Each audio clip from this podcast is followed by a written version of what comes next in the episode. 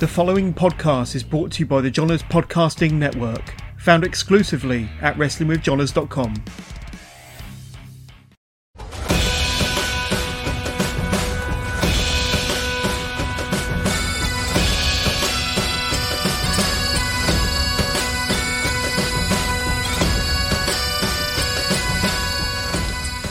Welcome to the latest edition of the SWN podcast. I am your host, as always, Billy. I almost forgot my name there. Uh, this is one. Of, this is going to be my favorite episode. I already know it. We're not even a minute in. I know it's going to be one of my favorites because I'm just looking at my watch now. What's what's what's the time? What's the time? What time is it, Billy? What time is it? It's Johnny time. And we've got to ask the question. Billy Strachan, the big hot show of Scottish journalism. Why didn't you have Mr. Johnny Lyons on your show till now? We got Scotty Swift once. We got Scotty Swift twice. We're getting Scotty Swift a third time. Really? Is he that more interested than Johnny? I don't think so. Billy Strachan, you watch your ratings go from here to here to here during this podcast. He is here. Stu is here. I'm here. Let's go. Uh, yes, you heard it rightly. It is. I've got to do this properly because I heard Vago do it, and I'm thinking I'm, I'm having that. Uh, just be it. So I am joined by the tenacious Johnny Lyons. Right. So fuck you, Vago. uh, yes. Uh, you know what? I'm not going to ask the boring questions. Fuck it. We're just going to have some fun here. So the usual ones: how do you get into wrestling? Who cares? Let's let's just let's just have some fun. So you've been retired, and now you're on the podcast circuit. and I didn't ask you before because I'm like, I just want to leave, just leave you be. Be retired. Have fun. Just I don't want to go. Hey, do you want to do a podcast? Uh, but no, you're on the podcast train. How are you enjoying it? Yeah, good. I mean, um, going right back before wrestling, I've always been a big movie fan, and I've also do like movie reviews. That was kind of the the, the, the start of it. Um, so I thought a way to get better equipment, a way to get better microphones, a way to get better editing software. And I thought, you know what, just screw it, I'm going to do it. So I did one completely raw. It was a cinema etiquette rant, which a lot of people have heard in real life. And it's not that much of an exaggeration. I really am like that in cinema. Um, so I popped that out, and then I, I some video editing. I upgraded my microphone. I'm actually getting new equipment uh, with new cameras and things in a couple of weeks. So I'm going to take it quite seriously. But what I found was I wanted to stay away from wrestling initially. I thought, let's do it with like movies. Let's do it with like general topics. But then I found that the wrestling stories are the most popular so far. Everyone's been watching those, so I'm going to keep doing those. And I want to try and do a wrestling story every week if I can, because I've got 15 years, 16 years of stories of what various things have happened. So yeah, it's a lot of fun because I don't get that buzz anymore. I can't get in front of a crowd anymore, Billy. I can't be getting hit in the head with steel chairs anymore or taking superplexes and power bombs. So what else can I do? So this is my way to release that tension and frustration through the That's the podcast. thing. It, it's it's it- it's one of those things where you think, oh, will I do it? I mean, my equipment is literally one of the oldest laptops known to humankind. uh, the only reason I've got these beats is because I got them for my birthday to to walk, wear while I'm walking the dog. And then the ones I were using broke, so I was like, "Oh, well, I'll use these." And this is just where they've stayed. So this is the most, that's probably the most expensive bit of kit I have in general in this, and it's by accident. And uh, a ring light, which I saw that that's what all the teenage girls are using for TikTok. So I mean, if it's good enough for them, it's good I enough was for just going to buy one the other day. I was in like one of those those stores, or whatever, and I see, oh, there's that light. Then on the picture, it's got some teenage girl like with her makeup and stuff with this light. And I thought, nah, Johnny Lyons, no buying that. so I bypassed it. You know, I'll be old school. I'll wear a goddamn torch. I'll just get a light sticking in my face for a bit. That's what I'll do. Well, with my only issue is if I have the big light on in here, uh, it because I'm bald, it looks like a, get- you get the shine. looks like I have a halo. Uh, which I mean, I, I made that joke for for Vago's pod, and uh, and I, I put the light on thinking, oh, I'll show it, and, and it actually came. The lighting was perfect. I was like, ah, okay, one time, the one time the lighting was going to be perfect. It had to be when I was on camera. Um, but yeah, so you, you we've got we'll jump around a bit. We've got Scottish Stu's, uh, rants and reviews. Uh, and yeah, I, I was watching a few of them today, including uh, your wrestling chat, and I have heard about the etiquette, the S&M etiquette um, Uh-huh. from your time at the, you did the tuck of the draw with Stephen Louch. Oh yeah, I did go on about it there. That's right. Yeah, and uh, I've heard your cinema stories. Uh, I mean, you've went through your etiquette. Is there a particular moment where you you you had your trigger hit, and afterwards you're like, maybe maybe I overreacted a little bit, or are you all you're set on your your, your etiquette? That is let that me, is let me tell you a story to show you how passionate I am about my etiquette, right? So I was going to see um, the movie Wolverine, all right, well Logan. So it's the last part. I was super excited because I'm massive into comic book stuff, yeah. So I go into this packed cinema and I'm sitting there, and the film's just getting started. Then we've got this bingo granny, like going, son, son, and I'm like, I just turn around and goes, listen, hen, like it's the cinema you're in, know the bingo. You want to keep it quiet, yeah? So she went quiet, and I was like, oh, that's good, that's good. And then behind me, we've got this little geeky guy go to his girlfriend. Yeah, yeah, yeah. Well, I saw this in the comic book, and I was like, mate, I'm being serious now. Be quiet, right? So we get a bit of peace, bit of quiet. This guy next to me, right? He starts making these noises, this noise. I'm like, what the fuck is that? So I give him the stare, I give him the, the look, and I keep it quiet. And then a few minutes go past. And I'm like, what the fuck is this? So I'm told dead eyeing him, right? But he's not reacting to me. So I go back to the movie. And then he just fits. He has an epileptic fit. He just goes, starts shaking. He's frothed at the mouth. So I'm thinking to myself, man, I need to get this guy help, but I'm going to miss my movie. so he's fitting out. And then the person I was with looks at me and I'm like looking at them and I'm like, "Mm, movie, fit guy. So they run and get the help, and I just keep watching my movie. So I move seats, I move over, and I'm watching my film. The guy's still fitting out, and then like three people come up and cart him out, and I'm like, ah, peace and quiet. So I get back to my seat. Then Mr. Geek is telling his girlfriend about issue fucking 220 or something, and I just blew up. I was like, son, do you want to keep your roof shut? We didn't care. We'll call it because then, pal. And he tries to be cheeky to me. So I go full Johnny Lyons. I stand up, give him the full stare. It's like, you want to do something, pal? And They just shrink to his seat like this. I was like, I didn't think so. Then I sat down and I enjoyed my movie. And that was a good movie. So that was one time. Another time I really took it too far. This is actually the one time I think I did take it too far, actually. And um, I do, I used to do a lot of cinema um, trips where I do two to three movies in a day because that's how much I love movies. So I was doing this one, and it was like uh, maybe the third movie of the day. It was Jeepers Creepers 2, which is a terrible movie. But there was a bunch of like 15 to 18 year olds, maybe 15, no, maybe 10 of them, all yapping all the way through the movie. But they're too far away for me to actually do anything about it. So I was getting angrier and angrier and raging and raging. So I waited. I went inside the cinema at the end of it and I waited for them. and they all came out and I picked in the biggest guy because that's what you also do. You also pick in the big guy. And I grabbed him literally by the shirt. I threw him against the wall. I just started screaming in his face and shouting at him, You ruined my movie. You ruined my movie. and then I felt bad for that one. 'cause I think I took that a bit too far because they're like maybe 15, 16 year old kids. But he was a big guy too. He was as big as I was. So yeah. Anyway, there you go. There's a bit of the the uh, the Stu cinema rage. Um, but when I was listening to your, to your uh, I, the, the list of things that just fuck you off entirely. Um, one, one, uh, one was the, the question asker, and and she will. I don't think she'll make me say this. My wife does that, Oh, really? but she does it low enough that I'm the only one that can hear it, so I don't mind. So you think, Billy? Well, I like to think anyway. But I've I've worked out a system because I I I'm, I can't hear much out of this side. hmm That's where she sits. Okay. Just kind of nod. hmm It's like I, I, I, because she's she's just a super passionate person. So if she gets excited, if we go see these Marvel films, she sees something, she's like, "Oh, this is amazing!" I'm like, "Cool, we'll speak about it in two hours' time." Just it's fine.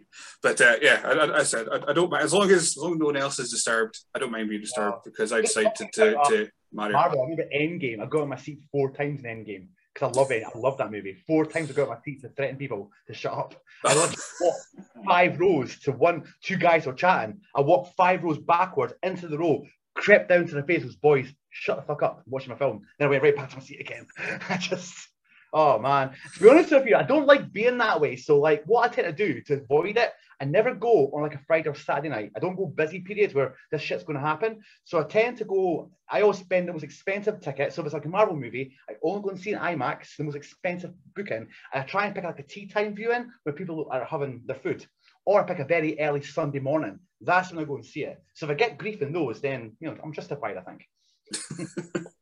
Fair, yeah, yeah. If you if you go if you go in premiere night and everyone's like oohing and on, and you start going right, everyone shut the fuck up, then you probably think. Right, though they've paid for to do this kind of thing. But if it's a Sunday morning, ten o'clock, and they're oohing and on, Yeah. fuck off. Honestly, my girlfriend was "Man, I make her get up really early Sunday morning just to go to the cinema, just so I get peace and quiet to watch a film." I've, I've started. Uh, well, I didn't say started. I've only done it once, but I've started just going to the movies myself.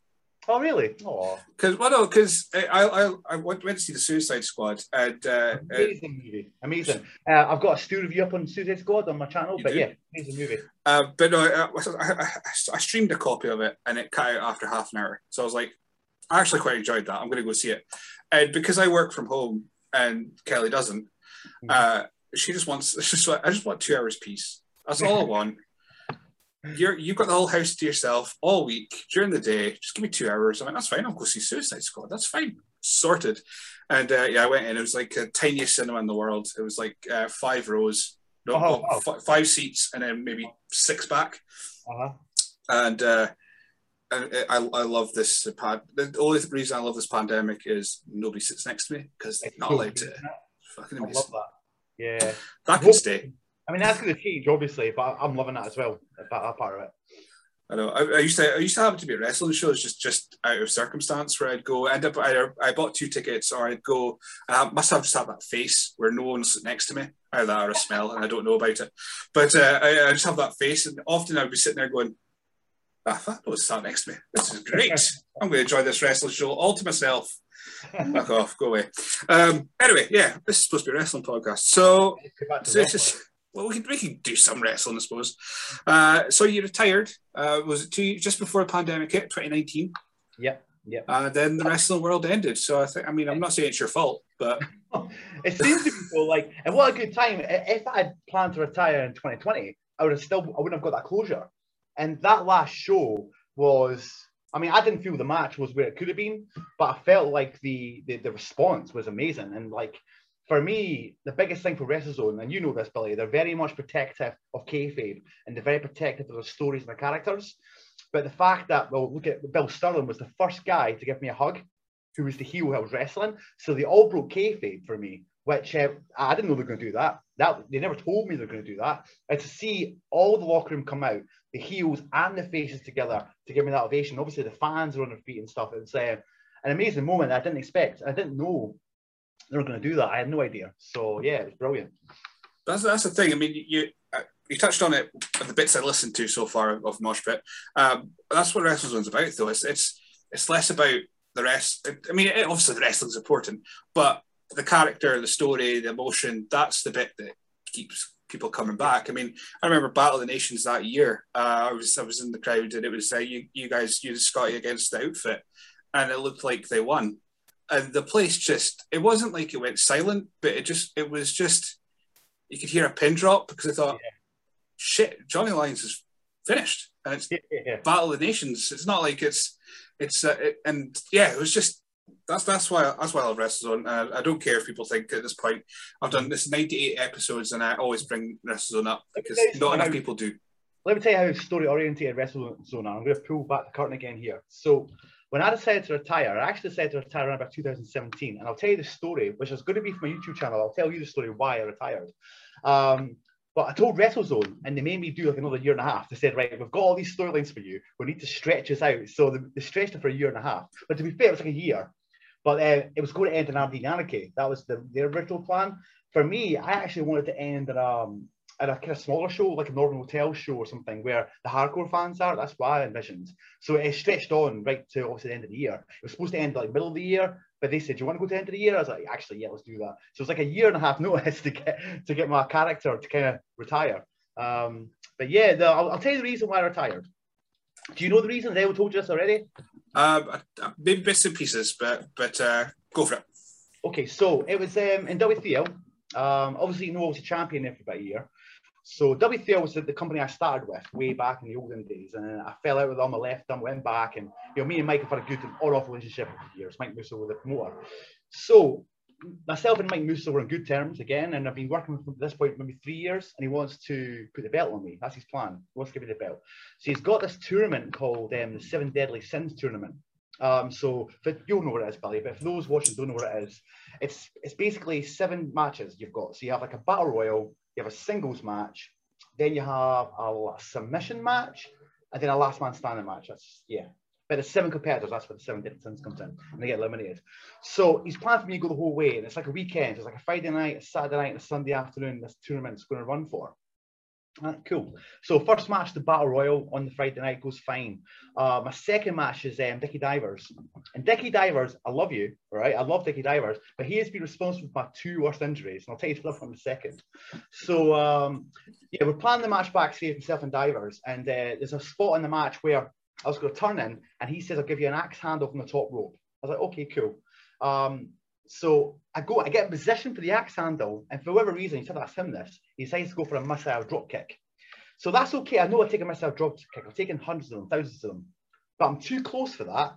And plus, there's a massive stage light in my eye, so I can't see him. I can't see where he is. So the impact hits me, and it's not what I expect. I'm expecting an axe handle, and I get double feet to the chest. So I spring back and I twist and I tear my back like really bad um, really bad, and I could barely walk, and the pain was excruciating. This is five minutes into the match. I need to finish the match. So I get through the match. I finished divers with one of the worst lion cutters I've ever performed. I could barely jump. I remember getting backstage, divers like, "Ah, you messed up that cutter, eh, mate?" And I'm like, "Mate, I could barely walk," and I was literally on the ground, like crawling and and so bad. I go home that night, and it took me about 30 minutes to crawl from the bottom of my stairs to the top just to go to piss. That's how badly I was hurt. So I phoned Mike, and it was Mike. I'm done. You're to have to put somebody else as a winner. And he's like, Stu, Stu, can't do that. You know, I've spent a lot of money. You're the guy. You've got to do it. You'll be fine. I'm like, oh man, this is wrestling. Show must go on. So it goes. So I turn up the next day. It was the Fairland's um, um, show, and I am in so much pain. So I pop maybe about ten pills just to get anywhere. Jason Reed, he's backstage and he's got like one of the massagers and he's massaging my back, and I'm just in so much pain. I could barely stand straight. So I take some more pain pills and I'm just going, Bruh. so the next match is supposed to be a submission match against um, the original Craig Stevens. And I can't even walk properly. I'm limping around. So I says to Craig Stevens, I goes, look, you're to have to hit me with a steel chair to start this match. Legit, you're to have to just smack me in the back. Because the fans don't know that I'm hurt. They don't know why I'm hurt. So we need, we need a storyline reason for me being the way I am. So as much as that's going to suck, you've got to hit me with a steel chair. So he's like, are you sure? I was like, yeah, do it. So I remember walking through the car and I'm, I'm in so much pain and he cracks this chair in my back and I'm like, oh my God. So I dropped to my knees. I get in the ring and again, it was an abysmal match I have. I'm trying to do this this match with Craig, but I can't even move. I remember he picks me up for a delayed vertical suplex. I'm holding myself up and I'm just in absolute agony holding myself up for the slam. And he takes me down. I get a submission, and get the win. And then the next match is on the same show. It's against Joey Legend, a guy who I've got a lot of respect for, an amazing guy and it's booked for a last man standing match. And I'm like, Jesus.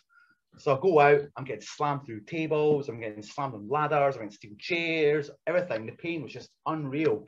But I win the match, but it wasn't a good match. I really wasn't happy with the match. And I think there it was just like, you know what?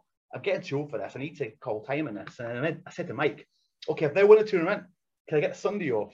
He's like, Stu, Stu, I've got you booked against Tim Wiley. I need you to, to wrestle the match. I'm like, oh my God. So I turn up on the Sunday, I forget what the venue was, and like Mike says, look, your heart, just make it like a two or three minute match, it'll be fine. Take some BM, just get a car, get out of there. And then Tim Wiley's there and like, yeah, really, it's a jack guy, it's a good guy, I can't do it. My professionals won't let me do that. So I said, screw it. So I planned a full match with him. I did the entire match. I got through that one a little bit better. Um, but that, that night I was like, I was I was home, I could barely walk. I'm in pain pills, and I thought, you know what? Because what pills are there? 41, 42. I was like, I can't do this anymore.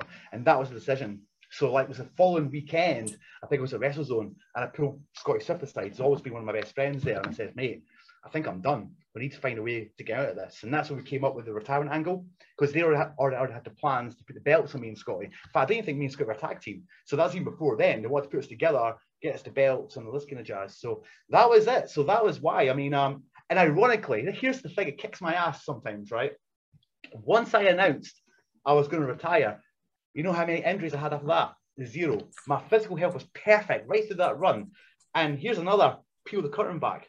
That steel cage match we had, the last match WrestleZone, Bill, Scott, and um, Blue Thunder were all hurt way more than me. They were all limping backstage, so all kind of injuries. I was actually the best in shape and the most healthy guy in that match, and I was the guy retiring. But that was why I had to go the big bumps. I went off the top of the cage, slammed in the cage, and all sorts. So there you go. Did you think it maybe just your body relaxing? Like you, you, you mentally just went, I'm done. This is the, I, I know I know at the end point to your body just went, oh thank God. Right, okay, let's just have let's let's just have fun as we're going. I know I know when it's finished. I think you got a point, Billy. I think it was like I stopped impressing myself, I think. And then I just relaxed. yeah, right. And I think I knew in my head. And I remember like saying to a few of the guys, I'm going to savor every moment this last year. So I remember like even building the ring, going those long rubbish journeys, the backstage politics. I was saving everything and I was trying to slow all down because in wrestling, I've never loved the travel. I've never loved the politics. I've always loved, here's the two things I love about wrestling. I love the planning.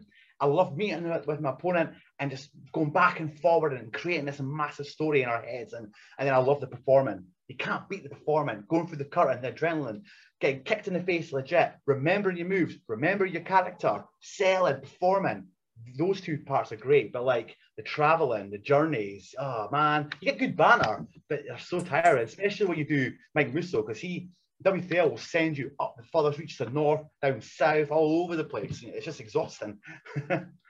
I mean, that wasn't originally scheduled to be your last match, though. The the steel cage. You're you're due. You're booked for like the month after with Jason Reed. Right.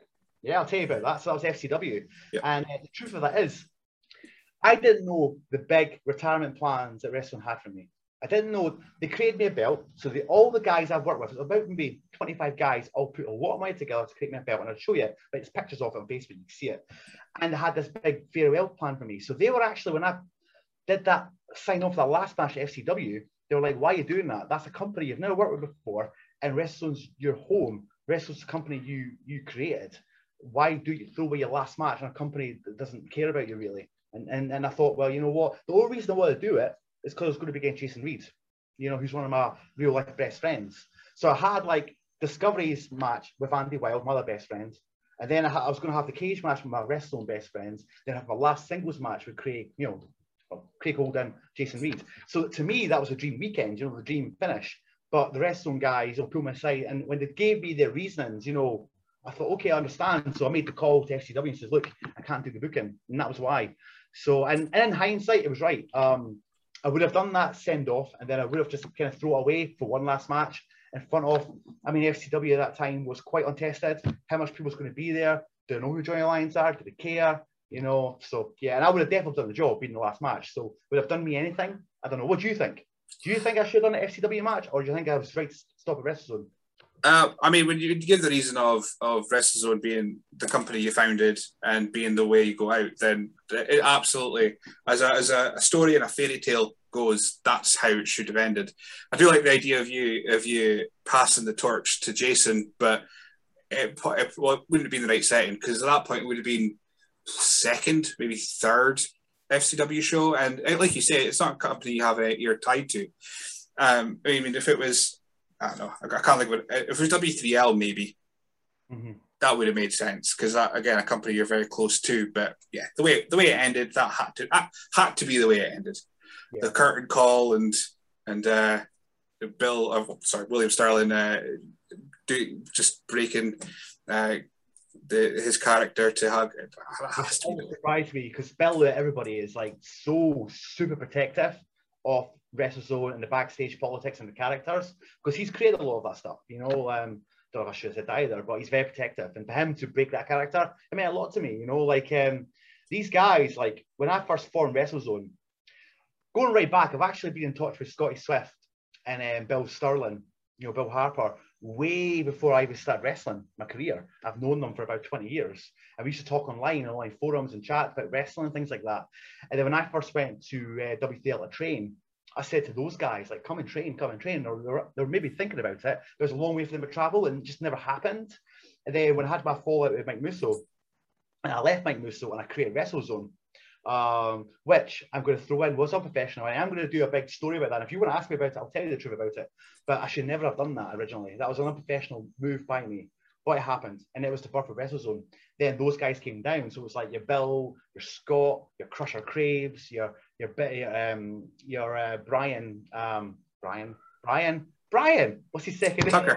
Tucker. Tucker. Is it? Thank you. Oh my god, these guys are close. So they were like the original batch of guys that came down and trained and um, and they brought so much energy to it. If it wasn't for the Aberdeen guys coming to Concordia Bay Festival at the time, it just wouldn't have had that energy and that character. Because the truth of it, truth is, I was putting out untested, not trained enough talent, which is something I would never do today. My, my mindset that I have now, I would have never done it.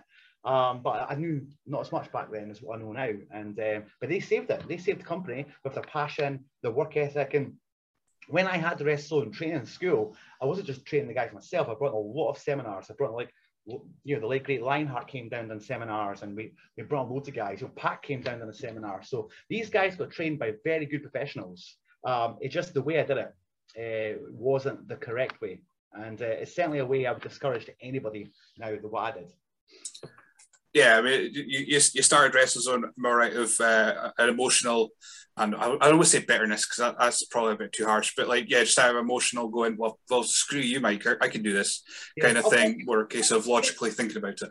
Have you ever had the story of why I really left W3L? Has anyone told you why I actually left W3L that first time? No, but I was I know when you put up the list of like your controversial videos that are coming up, I was like, oh, I'm, I'm looking forward to hearing that one. You know, I'll do it. I'll do it again for my video because I'll do editing and things with it. But you know what, Billy Strachan, you're the premier Scottish wrestling journalist, so I'll, I'll tell you exactly. You know, I'll peel the curtain. What I will say, I'm going to preface this with: there's always my side, their side, and the truth. All right, you're the hero of your own story, so your perceptions are always your perceptions. So what I'm going to tell you is my perception. Mike Musso might have a completely different perception. And to be fair, like me and Mike have never discussed this, never ever discussed this. And even though we buried the hatchet, we never talked about this. So uh, here it is. So um, W3L, I'd been there, trained there.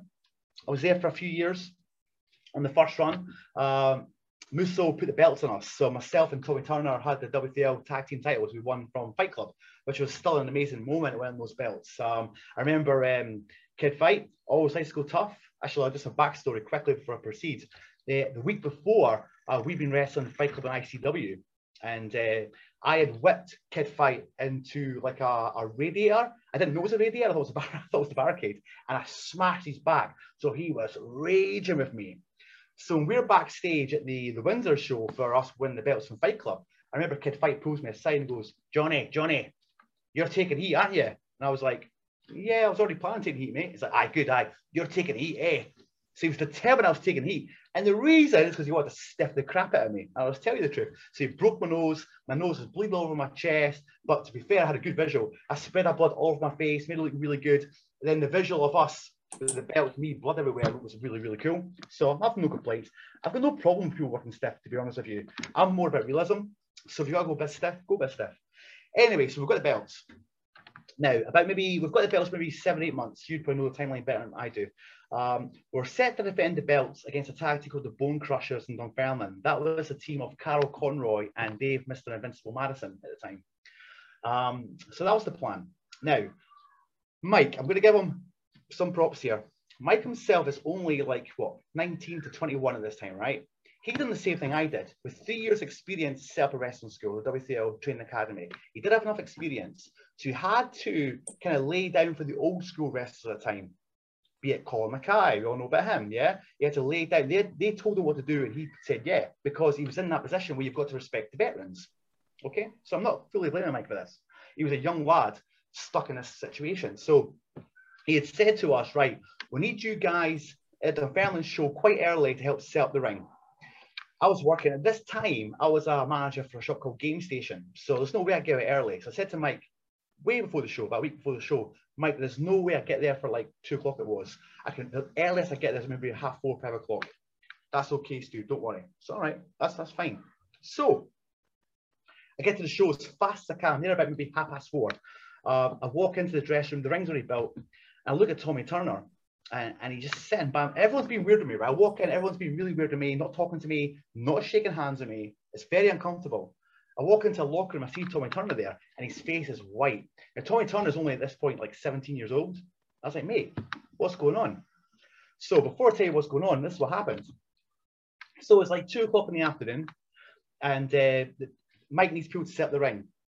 Tommy Turner turns up to do that, but he's got to go and pick up um, Kev Williams, who at the time was Congo Kev, and Jungle George, who's his tag team partner. So he goes off the drive to pick them up, gets stuck in traffic. There's some sort of car accident. He's stuck in traffic. So they can't wait. So they start getting the ring in themselves. So Mike, Colin Mackay, um, the Iceman, all the old school guy, Carl Conroy, and Colin Mackay drops a big ring post on his foot.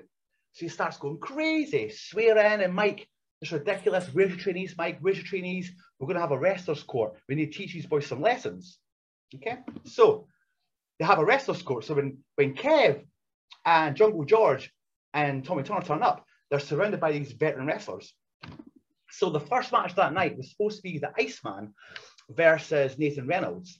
They now changed that into a battle royal where, and myself included, we're going to get the ass kicked for real, a real beating. All right, teach us lessons, teach us respect for the business. That's what's going to happen. So I turn up and goes, hey, Blaine, that's his name, Tony Turner. What's going on? He goes, well, basically, Stu, they're kicking the shit out of us tonight. I like, what, what for? Because we're late to build the ring. I was like, I fucking told Mike I was going to be late. What, what's this shit about? I goes, oh, you better go see Mike then. I was like, fuck, I'll go see Mike. So I, am looking everywhere for Mike, can't see him anywhere. I find him in a shower, shower room. I was like, Mike, what the fuck's this? We're getting our asses kicked for, for being late. Oh, I told you it was going to be this time. And Mike, you remember, looks at me and he goes, "Oh, Stu, uh, oh," and he throws his hair back. He goes, "Stu, it's uh, it's the business. Uh, I'm sorry, Stu. Uh, just go out there, take your lumps. Uh, uh, he'll be okay." And then he kind of doesn't make eye contact with me, puts his head down, just scurries off. Now I get it. He's under a lot of pressure. He was probably getting harassed by those guys. I don't actually blame Mike for this. I, I do a little bit. I think he should have had the backbone to stand up to these guys saying, no, we're trainees, I didn't get their asses kicked. It's not their fault. It didn't happen. So I remember like going, oh my God. And I felt awful. And I thought to myself, you know what? At this point, I'm like, what, 29 or something, right? And I'm like, I don't need this shit or 30. I'm, I'm getting out of here. But I remember I'd been dropped off by my partner at that time. I'm in full ring gear. I don't have any clothes with me. So I'm thinking, right, I'm going to just get the fuck out of here. So I've got my bag and I'm trying to find the exit. I'm just going to leave. I'm out of here. I'm not taking a shit. I remember, like, I can't find the exit. And I bang into a guy called uh, Damien Diamond, who's uh, a star back then. He's long time gone. And he goes like, Stu, Stu, where are you going? And I remember like looking at my bag in my hand, and I remember just feeling this massive amount of embarrassment and shame that I was running away, leaving a 17 year old to get beat up. So I was like, oh, I'm not, I'm going anywhere. I'm not going anywhere, mate. So I go right back in, I sit down, and I remember putting my hand on Blaine's shoulder, and I said to him, let's do this, bro. Fuck it. Let's do this. So I remember like um, the music hits, and it was one of the worst times. I had no enthusiasm. I walked through the curtain, and I'm looking up at this ring, fill all these veterans just staring holes at me and Blaine, you know, me and Tommy Turner ready to beat the fucking shit out of us.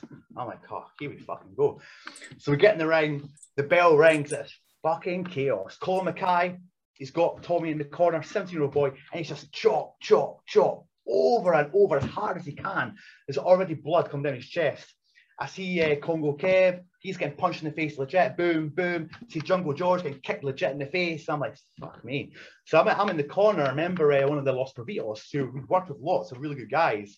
And it was um, it was Tim Pervito. So he grabs me in the corner. He goes, just stay with me, Stu. I'll take care of you. So he's giving me like really fake punches, totally protecting me. And then uh, he says to me, right, throw me over the top rope. So I'm like, okay. So I launched over the top rope, and now I'm looking at this scene of carnage. I'm like, fuck, what am I going to do now? this folk getting beat everywhere. So I remember seeing Mojo Pervito sort of run, and I just go, and I grab him like this. And I'm like, beating him up, beating him up. So um, he, to protect me, throws him over the top rope. Now we're told backstage we must stay to the final four to take the full you know, your power of these lickings, all right? So I go over the top rope and I grab the bottom rope. And it was Mojo, I've got this to the end, mate. I have this to end. And he looks at me and goes, nah, fuck that, Stu. It kicks me and I fall to the ground. Then I remember Iceman comes flying in and he grabs Mojo, punches him in the face. He goes, he's not his fucking licks yet, you stupid idiot. And he just starts laying into Mojo. I remember like walking away and I'm watching Blaine take like four, well, Tommy Turner, take like four power bombs from Colin Mackay, over and over, boom, unnecessary power bombs, just over and over again. I'm like, fuck this fuck this. So I get backstage, I'm sitting there, and we've still got defend our tag titles against the Bone Crushers this night. So they come in, Carl Conroy, Dave Madison, and um, Blaine's a mess. He's got like he's all his chest purple and red, and he's got a wee swell in his eye. He's just fucked. You know, he's only 17. So I says to the guys, boys, boys, I'll take the heat. He's had enough. I'll, I'll take the heat. And, and Carl's like, you're fucking right, you will, Stu. You're going to fucking kick in for getting out of that battle royal so quick. I'm like, yeah, that's cool. That's fucking cool. Let's do that. So start planning the match. And I had a young baby at the time, and she'd given me conjunctivitis in my eye. So my eyes all crusty and closed. So we're talking through the match. It's going to be a squash, basically. So we're a tag team who had beat Fight Club, one of the best tag teams at that time, and now we're going to get squashed by the Bone Crushers as punishment. So he looks at my eye and he goes, Man, what the fuck's that in your eye, man? I goes, oh, it's uh, conjunctivitis. I got from my child. Uh, he looks at me again. He goes, is that fucking contagious? I goes, I don't know, maybe. So he stares at me again, stares at Tommy Turner. He goes, look at Tommy Turner, you're taking the heat. And then my heart sunk for the guy. I'm like, oh, fuck me. So go. I remember coming to the match again. I've not. I'm doing the stupid dance that Musso made us do because he, he, made us like a pseudo gay tag team at the time. So we're doing a stupid little dance. I'm just like, fuck this, fuck this. I come out. We get in the ring. You know, Tommy's taking the heat, and like they're just chopping him over and over. They run out of skin in his chest. So start rocking his back. Boom, boom. His back starts bleeding. His chest is bleeding. His eyes swelling up. I'm like, oh, this is fucking horrible. So I take the hot tag. The plan is I give uh, both dudes two drop kicks each. I jump up, get caught for a crossbody slam, and power slam finish. That was that's it. Nice and simple finish. Eh? So I do that, drop kick, drop kick. I get caught in a power slam. I take the power slam. I fake having a broken rib just to get the fuck out of there. One, two, three. I Fake I've got a broken rib. I get out. Off we go. So the next part of punishment, Colin Mackay has told Mike Musso he must make us, only us, take the ring down and pack it up. So we're now told, oh, you guys, oh, Colin Mackay comes, comes up to him and goes, aye, oh, you've learned a good fucking lesson, you boys, eh? And I remember like Kev sitting there his head, like in his hands almost, you know, he just goes, yeah, yeah, Colin, we've learned a great lesson. Thanks for that. I really appreciate that. I'm, I'm just feeling sick in my fucking stomach. I'm like, fuck this guy. I wouldn't even, I wouldn't even look at him. I was like, fuck him. So um, I remember um, my partner at the time, she'd be in the audience and she was like, what was that? That's not usually what happens. So I explained to her what happened. She's like, fuck it, let's go. So okay, let's go. I'm, I'm not taking this ring down. Fuck them. I said to Kev, you want to go? And I think maybe Kev did come with us. I don't remember. But we basically left it. Like I'm done with that company, and that was it. I walked. Didn't speak to Mike. Didn't do anything. I thought I was done wrestling. And then about three or four months later, uh, we started WrestleZone. so that's what started. So WrestleZone originally was a fuck you to Mike Musso, uh, and then it went on to become something better than that. But I, again, I want to say this. I do feel that I disrespected wrestling. I disrespected the way it should be by doing what I did. I was a trainee with not enough experience to set up a promotion. And if you ask me, there's too much of that now. It seems that every disgruntled trainee up their promotion and it's detrimental to the entire product. It really is. Because too many promotions, too many guys, and too many guys who are not ready to be out there. So I, again, if I'd done it again, I probably would have stayed with WPL. I probably would have just had a, a more word with Musso and, and just stayed there. Because years later, myself and Musso, we buried a hatchet. We never discussed this. We never ever talked about it. Because I'm sure he's got his own points of view and he probably views it in a very different way. Um, but yeah, we became friends. He put the belt on me. So it was, it was quite a good turnaround eventually. Holding that W3L belt meant a lot because of the way I left it and the way, the way things went. So there you go. So what I got from that story is what benefit to the show overall was you young guys getting battered for real? Exactly. Because I mean, I've I've watched a lot of wrestling. I've seen a lot of shows. I'm not going to enjoy that.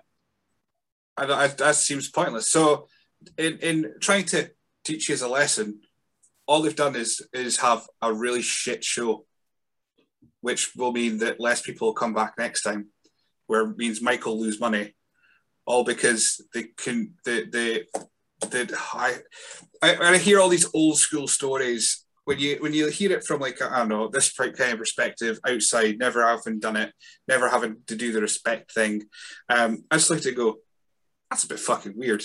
so just, I mean, I mean, you're when you're in the bubble, I suppose it, it's totally different. It, it's it's it's learning as you go. It's it's paying your dues. That's the old phrase.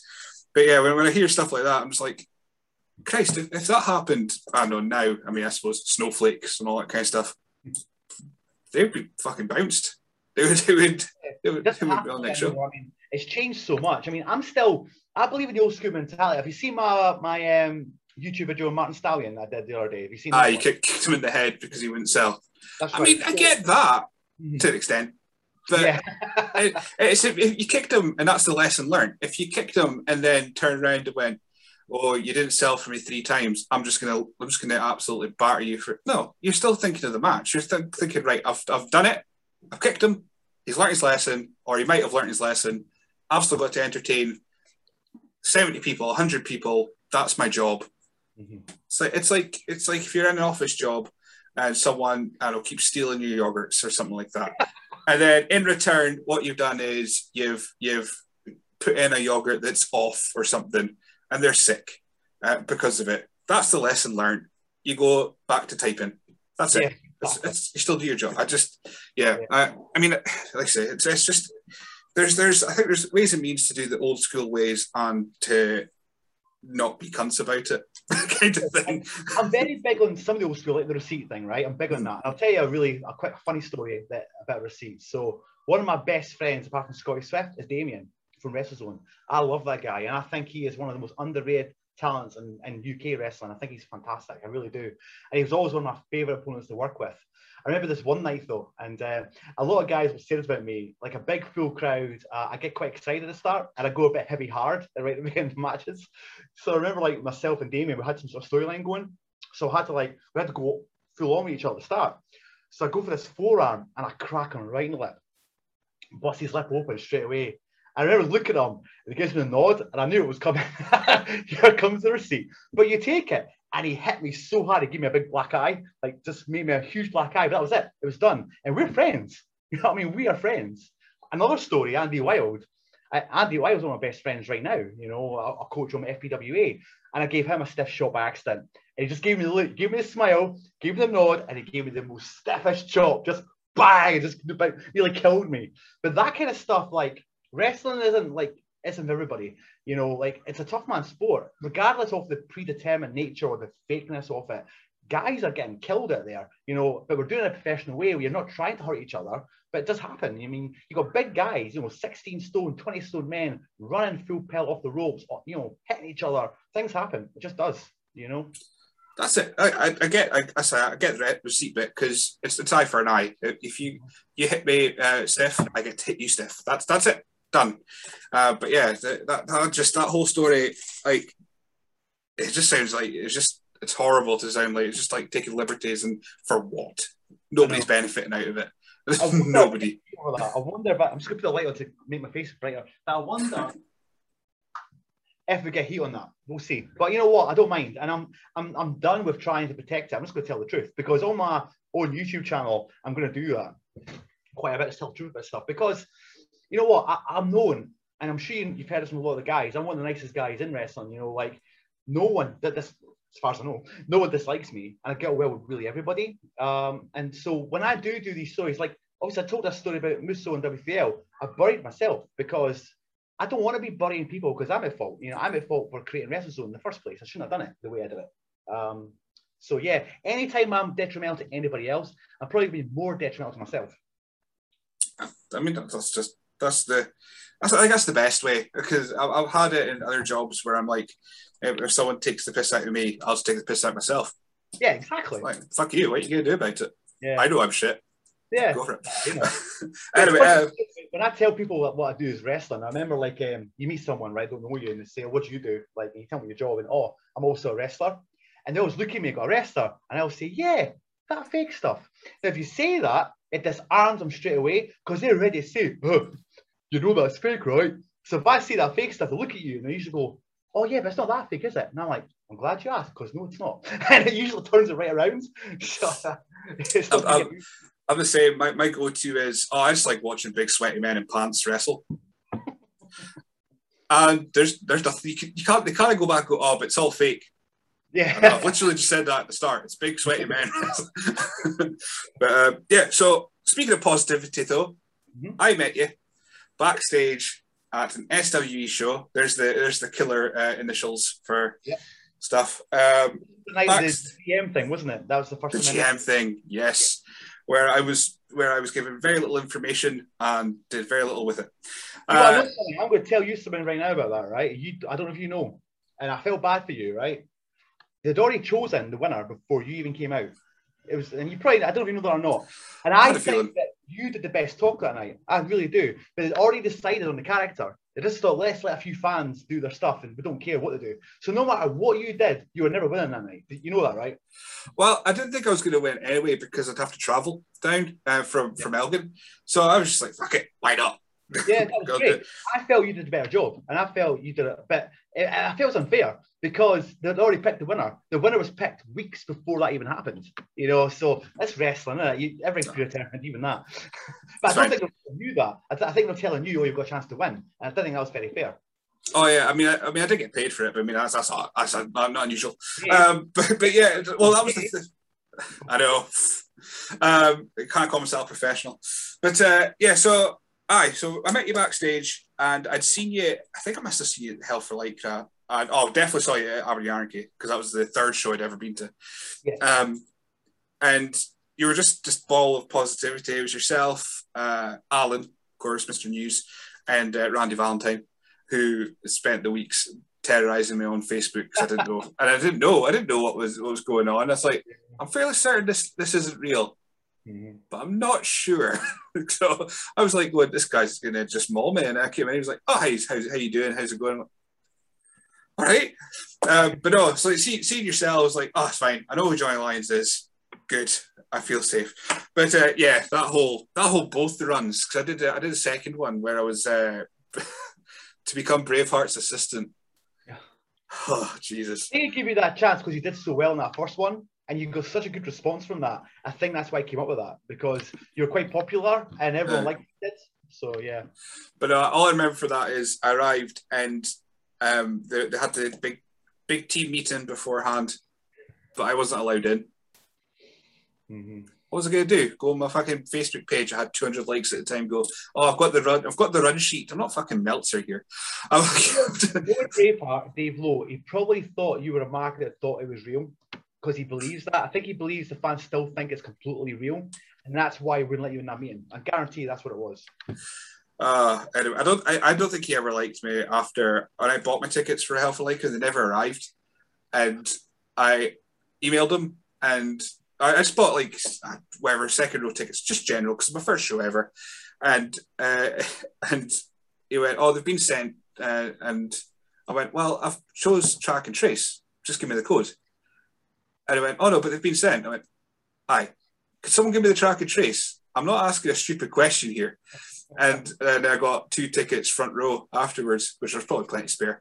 But I was, I was like, like Jesus fucking Christ! Which Just, is this? This the one in the uh, Perth Concert Hall? Is this the one? uh, Dewars, Dewars Centre. The yeah. uh, yeah, that was that was my first meeting. I should have known from there that that was that was how it was going to go. So I can tell you, I mean, I don't want to the Dave Lowe, but I will say some things about him. I remember that I think it's the same show you're talking about.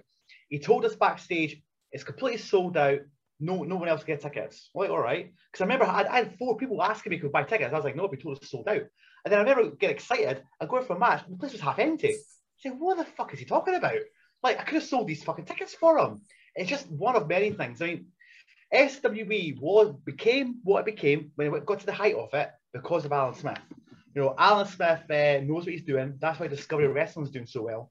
Uh, he's a good guy, but he invested time and invested money into it. Dave Lowe did not um, help get DiBiase, Bret Hart, you know, Roddy Piper, all those big stars really elevated it. There was a point where SWE was doing bloody brilliant because of their talent. That was Alan Smith.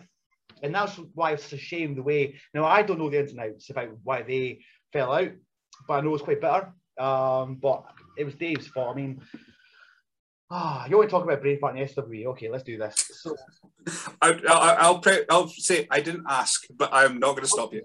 Oh, I'm on a roll. I'm on a roll. Fuck it. Um, so I first met um, Dave Lowe Braveheart at a W3L show. So it was one of my first W3L shows, and he was there with uh, Chaz Phoenix, who we all know about.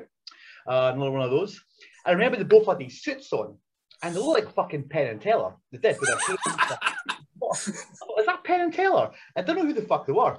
And I remember the show's finished, and both both um, Penn and Teller, sorry, Chaz and Dave, they get in the ring and start running the ropes, taking fucking bumps in their suits. So I'm like, what the fuck is that? That's a bit strange. These guys in suits taking bumps, and they, they were there to kind of show to Mike to try and get their talent on Mike's shows. I didn't really know much about the politics in those days.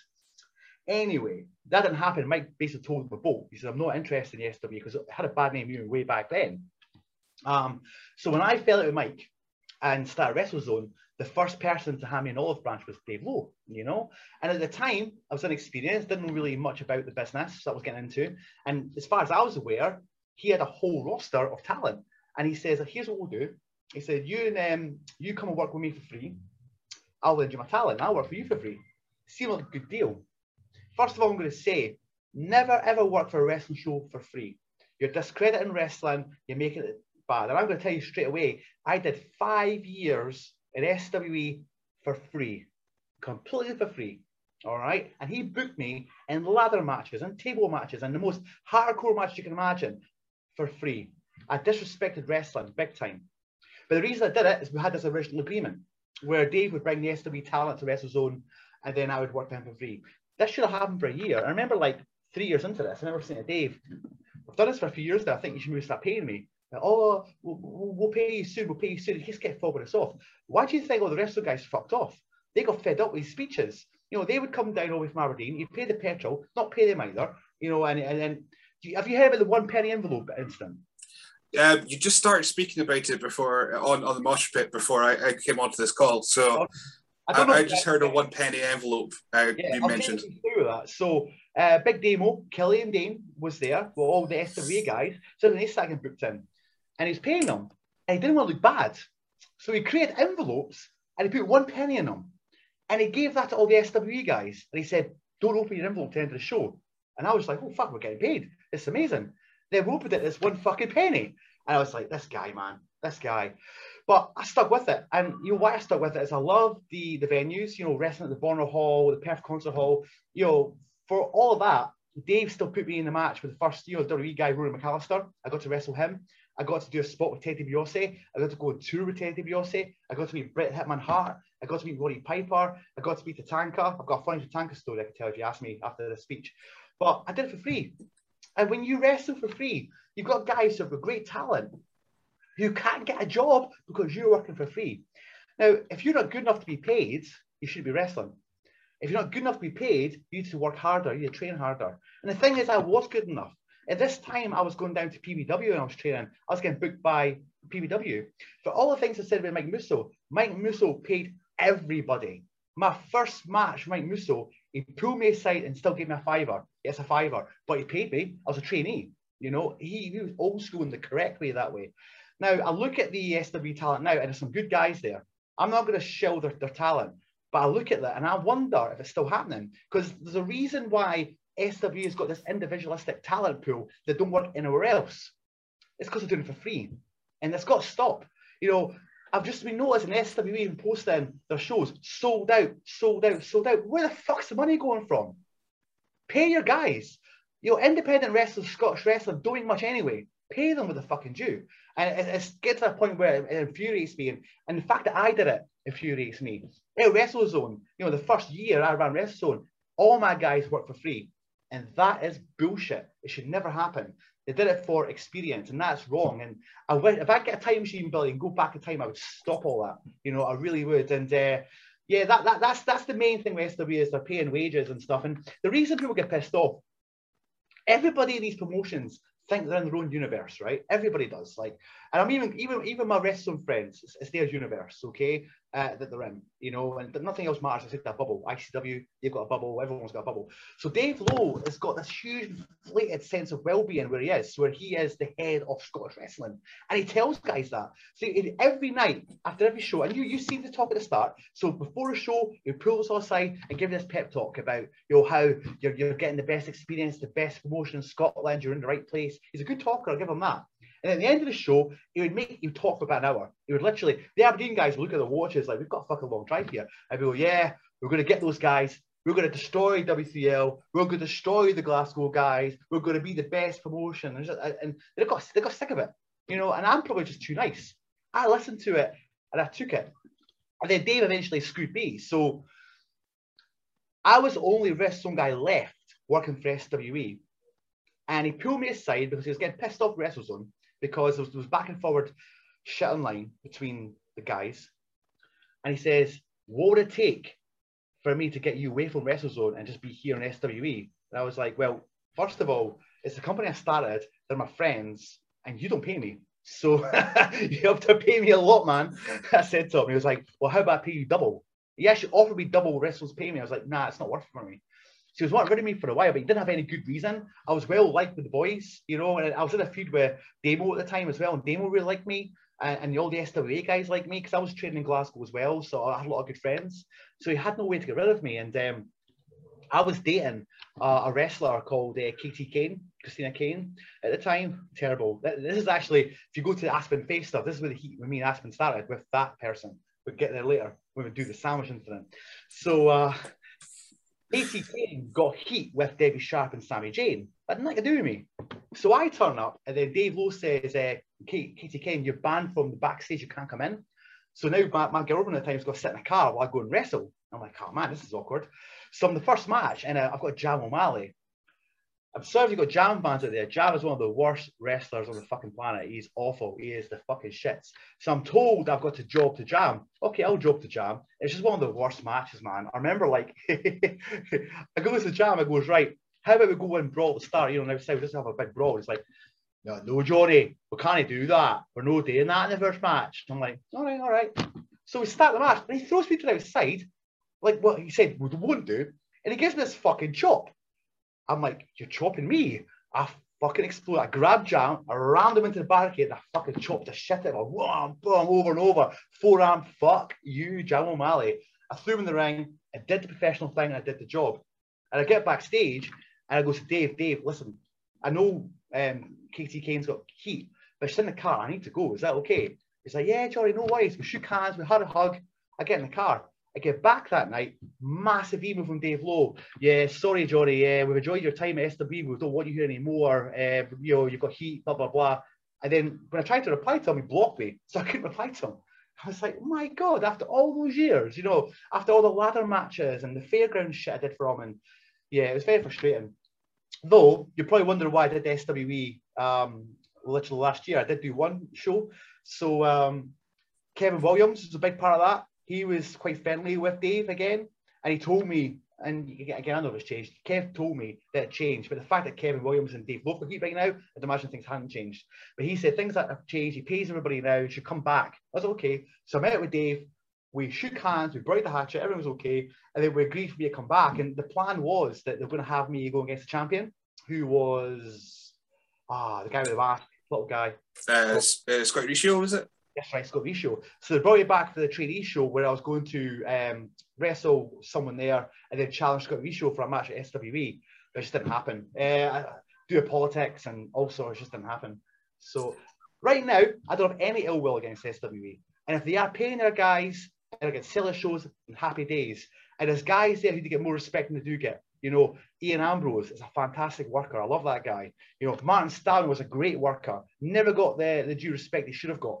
You know, and a lot of guys won't get the respect because they're under the SWE banner. And SWE done it themselves by reportedly not paying China. I don't know the truth of that, but I do know he didn't pay Bret Hart half for the sunglasses. I know that. So Dave's just done a lot of dodgy things over the years. Dodgy, dodgy. Um, there you go. But he did. He did. Uh, he created WrestleZone. He created Discovery. He created Reckless Intent. He created my own website. Um, I have heard that. Uh, no, so I mean, said he won WrestleZone or half a WrestleZone. I'll tell you where that came from. When I was going bust, so when WrestleZone and Kilcorey was going down the tubes, and it's because I got in debt. I couldn't afford it. I didn't know what I was doing. We had two rings, and myself and my partner, was and wife at the time, we broke up. So we broke it up. We sell the business. We sell one ring, the name, and everything to the wrestling guys in Aberdeen we sell the other ring to Dave, the ring, one ring. So because of that, he thought he owned half of WrestleZone. And he was saying, I own half of WrestleZone because I own one fucking ring. Oh my God, seriously, that, that, that was ridiculous. uh, the Tatanka story then. We'll get, get that in. Tatanka story. All right, this one's a bit rude. So any kids listening to this, this story might They shouldn't have, be, shouldn't have got to this point, to be honest.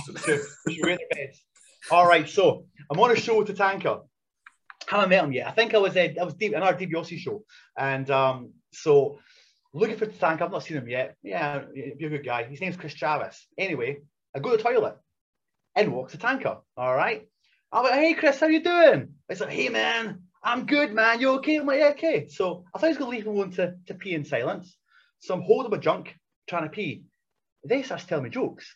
He's like, yeah, man, this other day, man. He tells me this joke. So this joke's on for like a couple of minutes. We both laugh.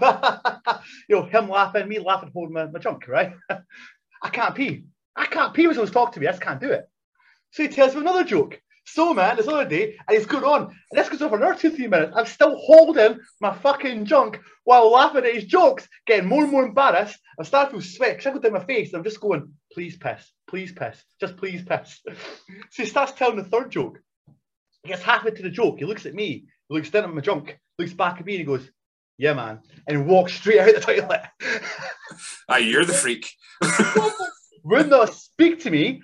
I spoke to me, ignored me the rest of the weekend. Just thought it was so weird to hold him a flipping junk while talking to him. It was like, my God. And then years later, he was on a WrestleZone show. Um, uh, and then I saw him again, and he forgot that story. But I told all the boys, so every time the tank was in the same room as me, the boys just started laughing about the story. I just love that. Yeah, of all that, it's like, oh, you're the weird one here. It's like, no, no, no, no, no. uh, right, let's get this meal deal story in. Uh, I, I, feel like I'm going to have to speak to you again at some point because I know you've got your time. I, mean, I know we've got loads of time left.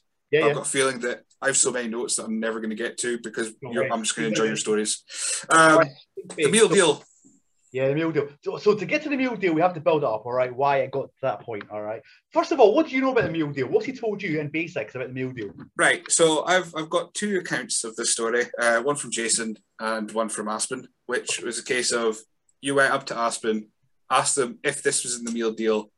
Aspen didn't know if it was in the meal deal and gave you a non-committed answer. And you went to the, the desk, paid for it, wasn't in the meal deal. You wouldn't speak to Aspen for the rest of the evening. Is that that's, that's right. kind that's kind of the gist of it. There's so much more to it than that. All right, so myself and Aspen, we first met each other. I was doing a WrestleZone training seminar, and I met him as a trainee, and we got on really well. And I, I seen the talent. The guy is one talented guy, such a good wrestler. I rate him to this day as one of the best wrestlers in Scotland. So we got on really well. And then um, my partner Katie Kane got brought into WrestleZone as his valet. All right, they became really close friends myself and her had a very bad breakup to the point it was like we couldn't even speak to each other. But she was still booked on these shows. So she still had to travel me to these shows. So started making things awkward. And Lou, Aspen Faith, was taking her side and everything. So we, we hadn't really got a good friendship yet. Now, we all three of us were booked on a show on Discovery Wrestling. So I had to pick up KT Kane and Aspen Faith. And it was very early in the morning. And I get in my car and we're driving there. And she'd been digging at me, like slagging me off by my back, slagging me off to my face constantly. It was just, you know, it's horrible, right?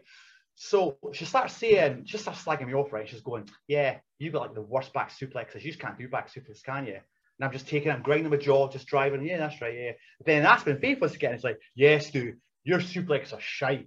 You're shite. You're wrestling shite. And he just keeps on going. And I just fucking blow. So I hit the fucking brakes of the car. And I was like, Right, if you both want to keep on slagging me off, you can fucking walk to the show. You want to walk to the show, Lou? You want to walk to the fucking show? Do you want to walk to the show? Right, you and you shut the fuck up.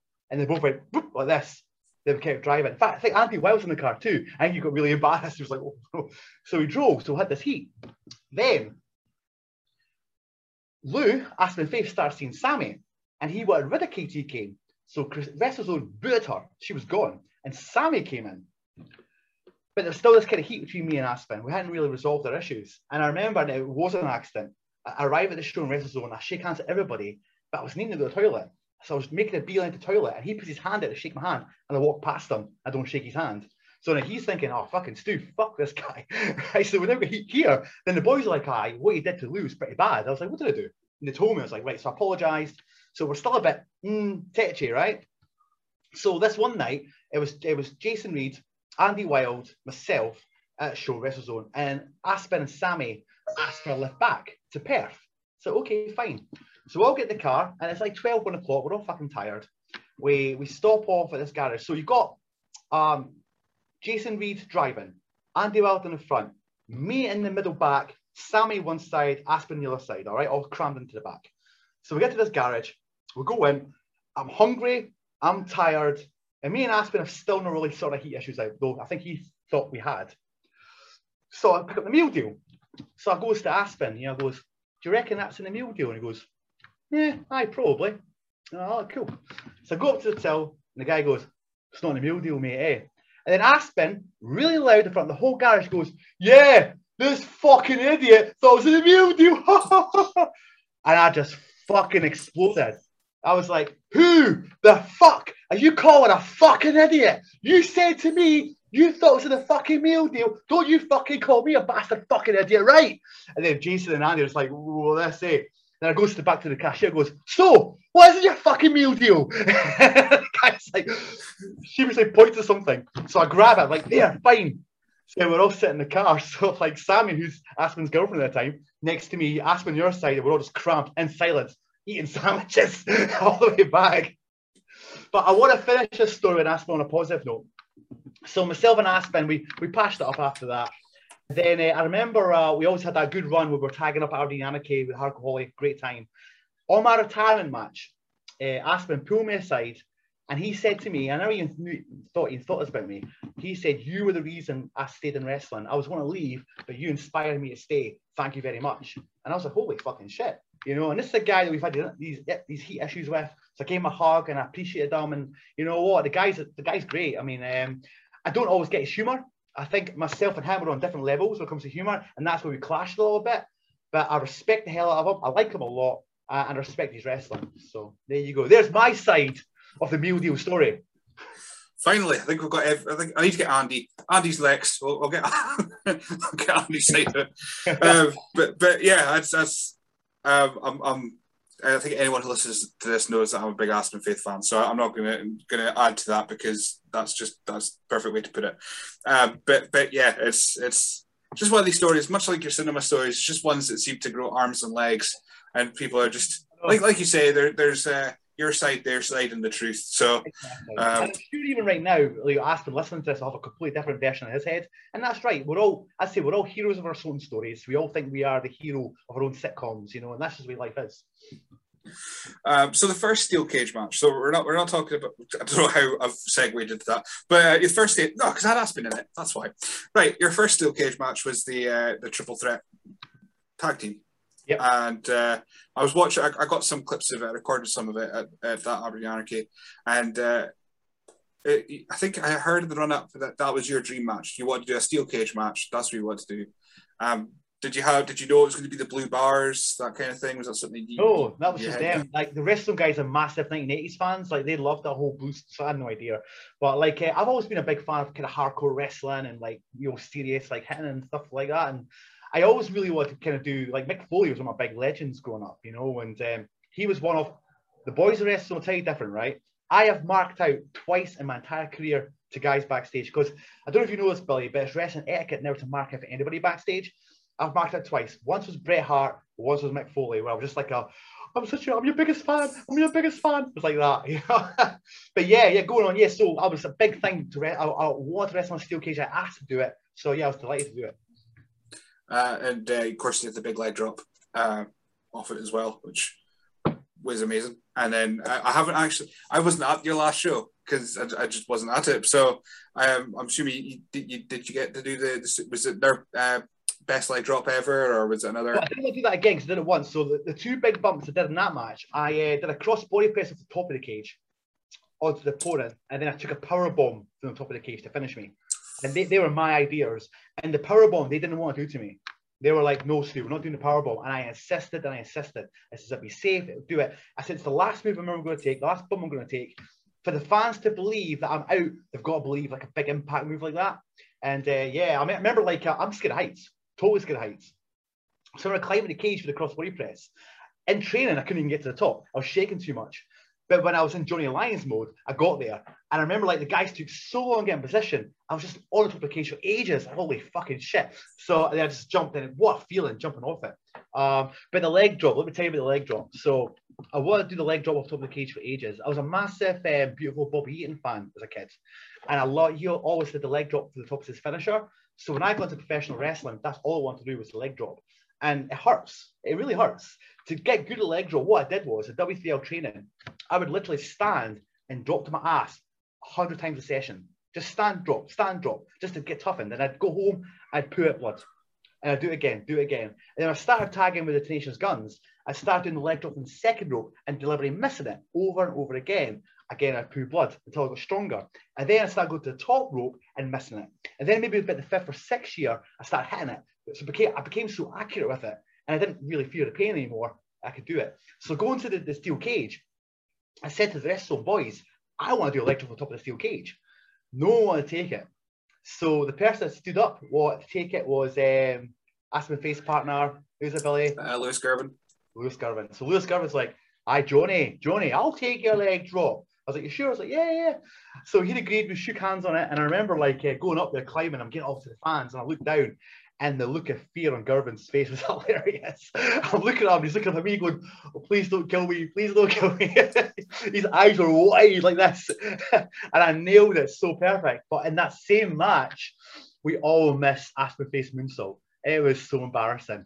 But a lot of the Glasgow guys gave a shit of that. The person who was there right in the middle was Lewis Girvin, and he stood aside. He moved to the side. I tried. I was literally getting pushed away. I was trying to catch him, but I remember one of the guys was pushing me. I just could not get in position. But man, I felt so bad for Aspen taking that moonsault.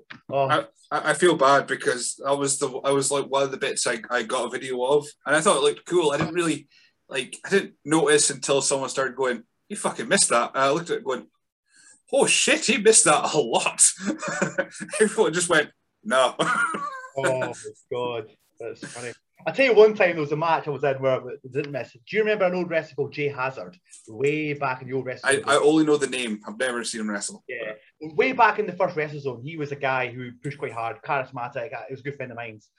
Anyway, he was training for PBW, and we're at a show in Grangemouth when I still owned WrestleZone but he was training for PBW. So all the PBW guys turned up, including Ross Watson, and they said to him, "We want you to do uh, a dive off the top of the balcony tonight." And he was shitting himself, but that's his coach. Don't want to let him down. So he said to the guys backstage, "I'm going to take a dive off the top of the balcony." Now I'm not going to say who here because these are my friends, to be honest. But he had heat with a lot of guys at WrestleZone didn't like him at all. So a few of the guys were like, "Well, fuck, I'm not catching them. They're all like this." So he pulled me aside and he's like, Johnny, Johnny, please catch me. Don't let me fall. I was like, trust me, I'll catch you. So I remember he goes up, and this is about 15, 16 feet high. It was really high. So he does like a cannonball off the top of the balcony. So there's three of us to catch him. The person to the left moves away. The person to the right moves away, and it's only me. And I wasn't going to let him fucking die. So I remember like just catching him, and his full force of his body and his, his bum hit me right in the face, broke my nose, and knocked me out clean cold. I was out and he landed fine. He was perfectly safe. And I literally, I was out for about 10 minutes before I woke up again. It was like, oh my God. So I will catch people to my own detriment. I will. So just back to the Aspen Bay thing. That was, I did my best. I wasn't scared to take the moonsault. I would have taken it if I could have done. uh, so just to, to steer course, because like I said, I've got, I've got, there's so many highlights of your career that, that I want you least get. There's probably a million stories about. Uh, but so Beach Ballroom, 2013, it was 6th of June, I think it is off the top of my head. Uh, a thousand, over a thousand people, probably one of the biggest crowds you've been in front of at that point uh-huh. against Crusher Crade. Main event was like having that moment. First of all, let me correct you. It was June the 1st because it was my, my birthday. Apologies. My apologies. That's why I remember it. And I was main event. And when I fucked up, oh my God. So, what you don't know, right? We planned this match out. We've got Billy Gunn and Jim Duggan there. And they both come up to the monitor and they both say to me, We're going to be watching your match, man. So I've got the added pressure there watching the match. I come out, we do the match. It wasn't what I wanted from the match. I had ideas, crusher ideas. It was the first one. We kind of bowed to the pressures of the story rather than the moves. I wanted to do high spots like superplexes and crazy power bombs, but the guys want to build a story where it's more like a submission kind of style match. Not what I want to do, but listen, you, you, you do what you're told to do. So there'd be a lot of high flyers that night with baby oil on. So the, the, the, the posts were like wrecked. And one big spot that I'd won on that I wanted to do was put him in the tree, no, his knee, that's just working the knee, have him miss the big kick, have his leg there, and basically like a Van Terminator boot from one corner to the next, which I could do easily to him. That was the plan. I remember climbing up, I jump, and I just slipped right in my ass. And then you're right, I've got over a thousand people chanting, You fucked up, you fucked up. And I was just like, Fuck! I was raging. So I remember I ran out Crusher and I fucking rallied over a forearm, boom, to obviously make him stay there. And I went up and I got with such anger and I threw everything into that. And like I meant to pull it, but I didn't pull it. I killed Crusher. I remember him saying backstage, I killed his leg legit. I just double booted him all my power and might, boom, with that, and like nearly broke his fucking leg. But yeah, that match, what I remember from that match was that it was hot. I remember we both come out, I throw a bottle of water on my head to come out. By the time I'm in the ring, I am dry completely dry. And me and Crusher, we're done double down at the end. We're both lying there. and we whispered to each other, fuck, it's hot. And we had to actually turn because we were getting baked. We were getting like fucking fried by the stage lights. So we had to like turn into each other like that just so we weren't getting burnt. That was crazy. What are your memories of that match? Um, well, this is again, this is my first WrestleZone show, and again, I'm going because of course Billy Gunn, Hacksaw Duggan, and it's an hour and a half away from my house or, or where I lived at the time in uh, Upon Sligo. I lived in at the time. Shithole. Um, so yeah, got there. I was so excited again. I knew I knew your name because I went to SWE, so I knew John Lyons. That's fine. I, I, knew you. I think Damien was on that Hellful Acre show, the first one I went to. So I knew a couple names, but obviously I knew you, so I was like, that's fine. And Johnny Lyons is there. Cool. Um, that yeah, it was. I really enjoyed it, but because there was a story. And I, that's what I enjoy about wrestling. Um, I loved the opening match, which was Stevie Boy and uh, oh. Stevie Xavier and, and Bingo Ballance, which was different but there was still a story to it. Yeah, um, all the boys backstage were popping for that match. We are all behind a monitor watching that, all popping like crazy. But no, that whole show. I mean, the, obviously, it's, it's, the closest company to me, so it, I would class it as my home promotion. But that show made me come back and kept coming back, and I would go to Fraserburgh shows, and I would go to so that. If, if that wasn't a good show, I would have been. I've been to tribute shows. I've been to the shit ones. I would be like, oh well, it's not great. I'll just I'll just go. I'll keep going for my sins. I'll keep going down to Dundee. I'll be fine. Uh, uh, but yeah, so yeah, so thanks to that whole show, including your match with Crusher, which, like I say, it was a story. I knew I, I got the story. I didn't know anything about WrestleZone going in, other than there's the show going on and Billy Gunn and Hacksaw Jim Duggan's there, and I got the stories every match because you guys did the story. It was just that's just the way it works. I knew Richard R. Russell. Just seeing Richard R. Russell, I knew he was a bad guy anyway because you know he's got that face. Yeah, and he's a good guy though. He's a, he's a oh, oh no, he's a, a fantastic character, but yeah. he's got a face that you can just go. If he, once he pulls it, you go. I, I just want to see you getting punched really soon. And yeah, credit because like he's such a good talker and he was such hmm. a good manager and like Scottish wrestling still talk about like Charles Boddington should we talk with Richard Russell in the same light? Because in my opinion, he was better, you know, than that. Because um, Charles Boddington uh, made it all about himself as a manager, and always like when you'd be backstage, Boddington would always say, "My spot, my spot, my spot." He wasn't interested in the story. But Richard Russell would only interfere if the storyline required it, and it wasn't all about him. He always put the guys first, and then did what the storyline requested. And I, I feel that that's an art and I think that Richard. Russell was was great. And it was a shame we had to say goodbye to that character because it was but it had, it had its run. It had its run. Oh no, I absolutely agree. Again, this is probably northeast bias, but um, I would always say Richard Russell. I mean, I, I saw Boddington do one promo pre-match, you know, post-match maybe uh, at a rock and wrestle show that just kind of put me off his character in general, which I don't want to repeat because I, I hated it at the time and it really soured me on it entirely. The whole act. Um, I'll tell you afterwards because it's just yes, just it's, it's, it's got a word I don't like and it shouldn't have been said in front of a family crowd.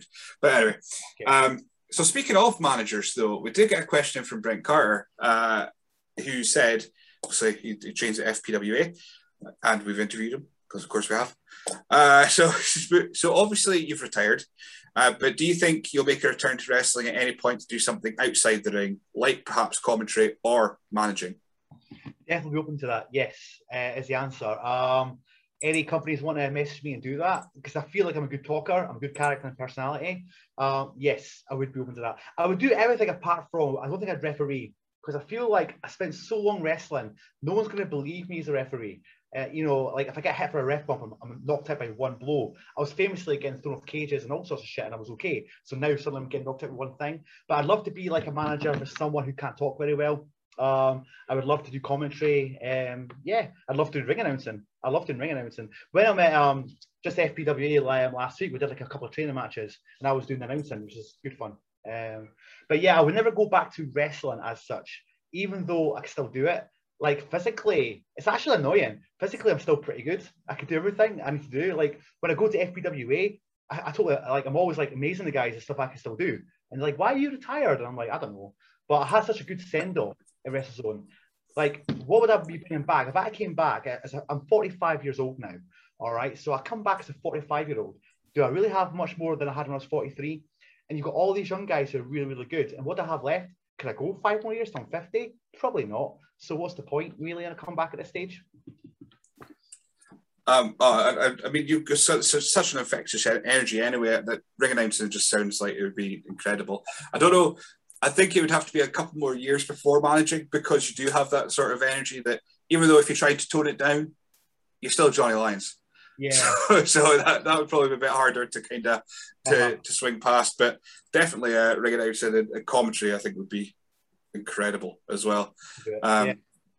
Yeah. Watch the space. Watch space. See what happens. I have um, asked a few promoters about it, so I've already kind of put the feelers out for that kind of thing. So yeah, we'll see what happens. Wonderful.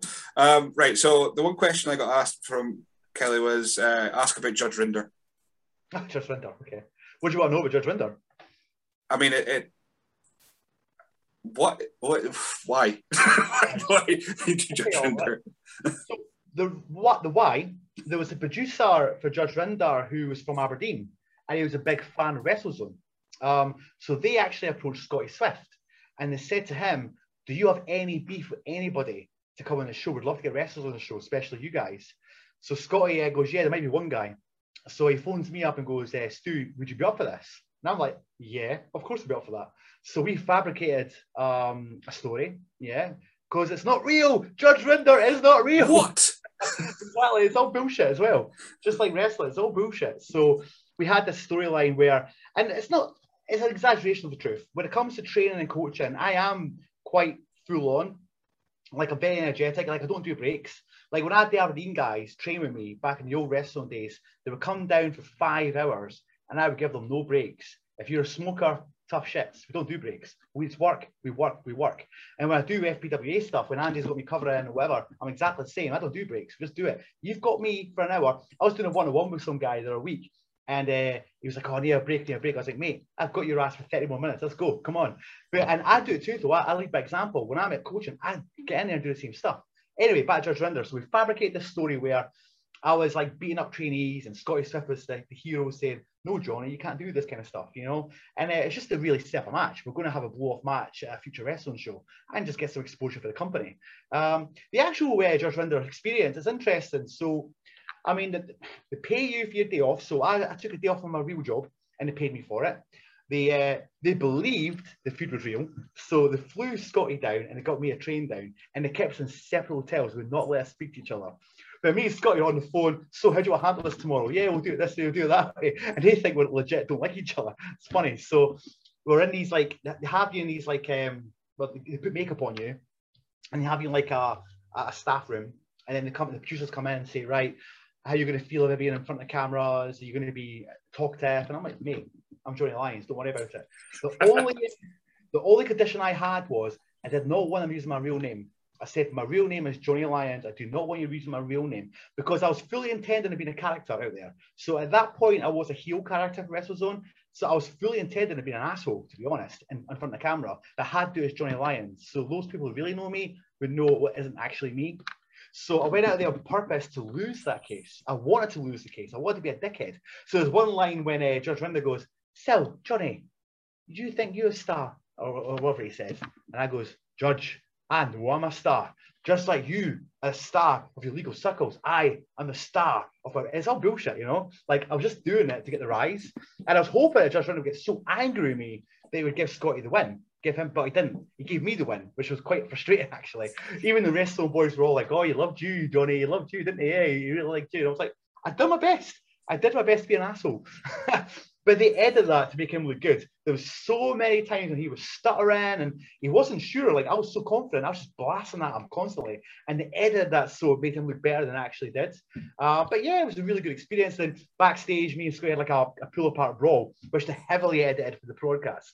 But the bouncers thought it was legit, so they're grabbing me in chokeholds. They go, "Get back, get back!" I'm like, "Come on, man, let's go, then, let's go!" And like, and I mean, Scotty were like high fiving after that backstage. I we're going for a pint straight after it. You know, but they both a heel like a sinker. Um, but I would imagine, but here's one, one thing actually. Oh, got to tell this. Scotty's going to hate me telling this, but I'm going to do it anyway. So he was suing me for X amount of money. Now, what happens in the Judge Rinder show? The money is real, but you don't pay it. So anyone who wins the money, ITV pay the money, which is why a lot of people probably do it. So let's say, Billy, I'm suing you a thousand pounds for misrepresenting me on my thing, and uh, I win. ITV pays me a thousand pounds. You don't pay me a thousand pounds. So I said, Scotty, mate, I will lose this case. You get the money. Let's fucking split the money. Scotty is such a good guy. He's such a good douche. He's like, oh, oh, Stu, oh, I don't know about that. Like, it's it's not right. We should give it to charity or something. I'm like, fuck charity, man. We could go and get fucking pissed on that. Go there. What are you, what are you talking about, Scotty? So his point is as well, we didn't win it. Like, like he didn't beat me because he had such a headache about it. He's such a good guy that he would not he, he would not spend that money. And I'm like, mate, fucking give me all the money then. I'll take the money. I've got no qualms with that at all. Think about all the Ghostbusters gear you could buy. Exactly. to this day, I'm like Scotty. He's too. This is why Scotty Swift has always been a babyface because he's just he's just he's very much like a Boy Scout sometimes. I love the guy, but he's just so straight and narrow, you know by the rules. Let's live this way. You know, it's like it's funny, man. I, I, like in the last eighteen months though, since uh, since since speaking out and all that kind of stuff, we just went from from uh, right.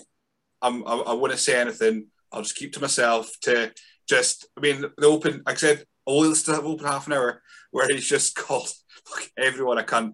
he's got and it's just it's like going, my God, this this pandemic and this this thing has just unleashed a side of Scotty that, that we haven't got to see. I mean, you guys have, but we haven't got to see yeah. before, which I is think just more the fact that Scotty, uh, he might not admit this, is he, he knows he's getting to end his career because he's not that much younger than me. He's only a little bit younger than me, and I think um, back in the day he had aspirations of still working everywhere, you know, and all these places. Now I don't think he cares. You know, he's happy to just finish up what he's going to do in WrestleZone. So wrestling's not going to stop him any point soon. That he, that's his home. You know, so uh, why, why even bother now? So I think he doesn't give a shit. He'll say whatever, and quite rightly so. You know, he should speak his mind. Yeah, absolutely. I mean, I think I think all this all the shit that happened last year it was was kind of it opened it opened a conversation. Not not all of it was good, but it opened up a conversation where folk can go, right, no, you're a nonce. You're, you're coming up here again. You're shooting going up here. It's uh, like I've seen so much stuff backstage that it's never made me comfortable, but I've stayed away from that shit. You know, like um, I don't know. I'll, like he was one of the guys, right? Jam O'Malley was out with right. I'll tell you a quick Jam O'Malley story, right? I did see Jam O'Malley grabbing a trainee, opening his trousers and stuffing his hand right down the guy's trousers and grabbing his bits. And it was Jackie, um, forget his, his name. And he just put in a smile like it's okay because he felt scared to sing about it. It's fucking bullshit. And I remember one time we were at a show, me and Andy were there, and he walked up to try and grab Andy's balls. And I just looked at him and goes, Don't you fucking dare, mate. Fuck off. And he walked the other way. And then on the Health for show, where with the cage, they kept falling, everyone's hanging on to, right? That show. So he walked up to me and he grabbed my ass. And I was like, Jam, I don't fucking play that game. Do not do that again. So he grabbed my ass again. And I said, fucking stop it, you asshole. If you do it again, I'm going to knock you out. And I remember I was, I was on the, um, I was watching the last match for a pint. And I think legit, he did trip up and he put his hand on my ass and I fucking exploded. And I literally said to him, you do it again, I'm fucking to knock you out. And he, he never touched me again. Backstage after that shows, he'd go up and go, oh, Johnny. Like, he does his fake, he's not even gay. He's, he's fucking straight. But he does his fake gay stuff. I think to make him popular with the girls, that's why he does it. It's just fucking disgusting. And he always wants to grab every fucking guy's balls. And he, he thinks it's funny. And it's not funny. And I'm sorry if you're a Jam friend or a Jam fan, that shit's not right. You know what I mean? Like, yeah, maybe sweaty men in fucking pants rolling around the fucking ground, but we're no fucking like no, no molesting each other and grabbing each other. And I remember like I, I, felt like um, when he grabbed Jackie by the balls that, in that show, it was a reckless intent show. I remember feeling disgusted by that and I wanted to say something and I wish I did, you know, but he was like, oh, I'm cool with this. I didn't understand the shit that's going on all the time. You know, there's a lot of things that get passed off as banter, you know, and uh, I don't like it. I don't like that shit at all. I think that's the thing. Um, for a lot of, of some behavior, I, I don't want like I, don't want to say like it's specifically jam, but um, some behavior. It's wrestling. You're only there for what three hours, and if something happens, you're like, oh, that's just that's just the one time that's happened, or oh, it's it's just it must be their thing because nobody's complaining about it. Uh, and then I mean, I I, I know I, I had I had a run in with jam that that I, on the surface seemed like oh, it's just banter, but the more I thought about it, it was like, no, fuck, it wasn't. Um, so yeah, it's just it, now that people are going sharing all these stories and they're like, "Oh, this happened to me," and someone's going, "Oh, that happened to me too," and then they've got another five people going, "Oh, that happened to me also." They're like, fuck me, there's this massive circle of folk that have been.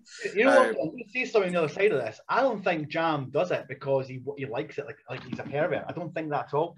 I remember Jam. The first time I met him was on an ICW show, and he was a referee, and he was a trainee, and he had no personality, and he struggled.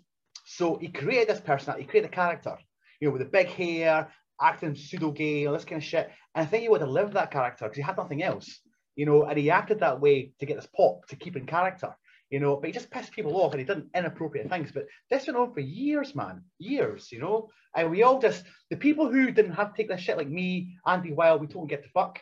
But the younger trainees who didn't have that power, what could they do? You know, it's ridiculous. Yeah, I mean, it, it's all. I mean, I don't want to labour on this because this is not a fun topic, uh, but but uh, but yeah, it's, it's one of those things where um, trainees don't know who has the power. So if if you've been in the ring for longer than than they have been, they have the power, whether the person knows it or not, or yeah. sometimes they do.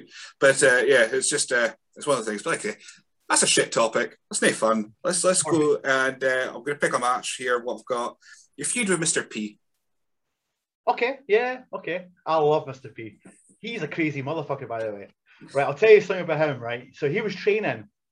I don't know if the guy's so he's a teacher. The guy's a fucking teacher, right? like well respected, very good talker, very intelligent. So he was like wrestling's mouthpiece manager for a while, but he'd been training behind the scenes for a long time. He was, he was getting really decent. So they came with the idea for me and him to go at it and bring him out of the managerial role to be a wrestler. That was always the plan. Um, so it was the Battle Nation. So I just lost the belt to Crusher uh, Anarchy, and then it set the Battle Nation. So deliberately didn't give me a match. So I've had heat with um, Patterson uh, Mr. P. Um, so we're backstage and we're talking about what we're going to do. And I was like, right, so I'm going to cut this promo, slag you off, then I'm going to beat the fuck out of you and I'll whip you with my belt. All right. Fucking Mr. P is like, yeah, Johnny, just fucking give me like 15, 20 shots. And I'm like, mate, I am not hitting you 15 or 20 times. That stuff's going to suck. So we're going back and forth on this. And eventually we agreed to three. I go, to only three. And he's like, well, fucking lay it in, Johnny, lay it in. I'm like, you're crazy. You are fucking crazy. so we went out and I remember like I hammered him. I don't know if you were at that show. Um, but I, were you at that show when I when I, uh, I pause I, either that or they put a video out because I could see it in my mind. Whether I was there or not, I don't know. And it was the first show that had Jay Lethal on, I think, because uh, Jay Lethal was there. Um, but I remember I cut the promo, and for me, it was my, the best promo I ever did because I treated because I didn't have a match. I only had a promo. I treated that promo with it as the best thing I'd done. So I literally researched the promo. I looked at all the shit that had happened, and then I, I worked it really hard, and I, went out and did it. Um, but I remember I got him down. I hit like forearms, legit heavy forearms. Then I whipped him with the belt three times, not the 15 times that crazy motherfucker wanted. But I put a big scar on his back, and he had a scar on his back for about a year after that whipping. He really did. Um, but no, um, he came out.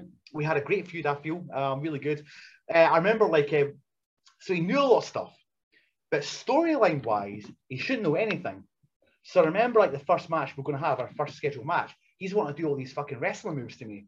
I remember Scotty Swift pulled him aside goes, mate, remember the story. You don't know anything. You can't do these moves. I remember like Mr. P, he was just so gutted. He wanted to do all the crazy stuff, you know, but, was, but Scotty was right. You know, as far as the crowd are aware, if you've got a guy who's been a referee or a manager for like years and suddenly he's pulling out all these fucking moves, why wasn't he wrestling in the first place? So it made sense. So he had to limit. So the first match, we limited his offense on purpose. He had like two moves. And I think that first match I was beat the shit out of him. But then he got like a lucky roll up pin. And that was the story. And then the next one was more competitive. Then the final one, from get the contract, he was allowed to wrestle more.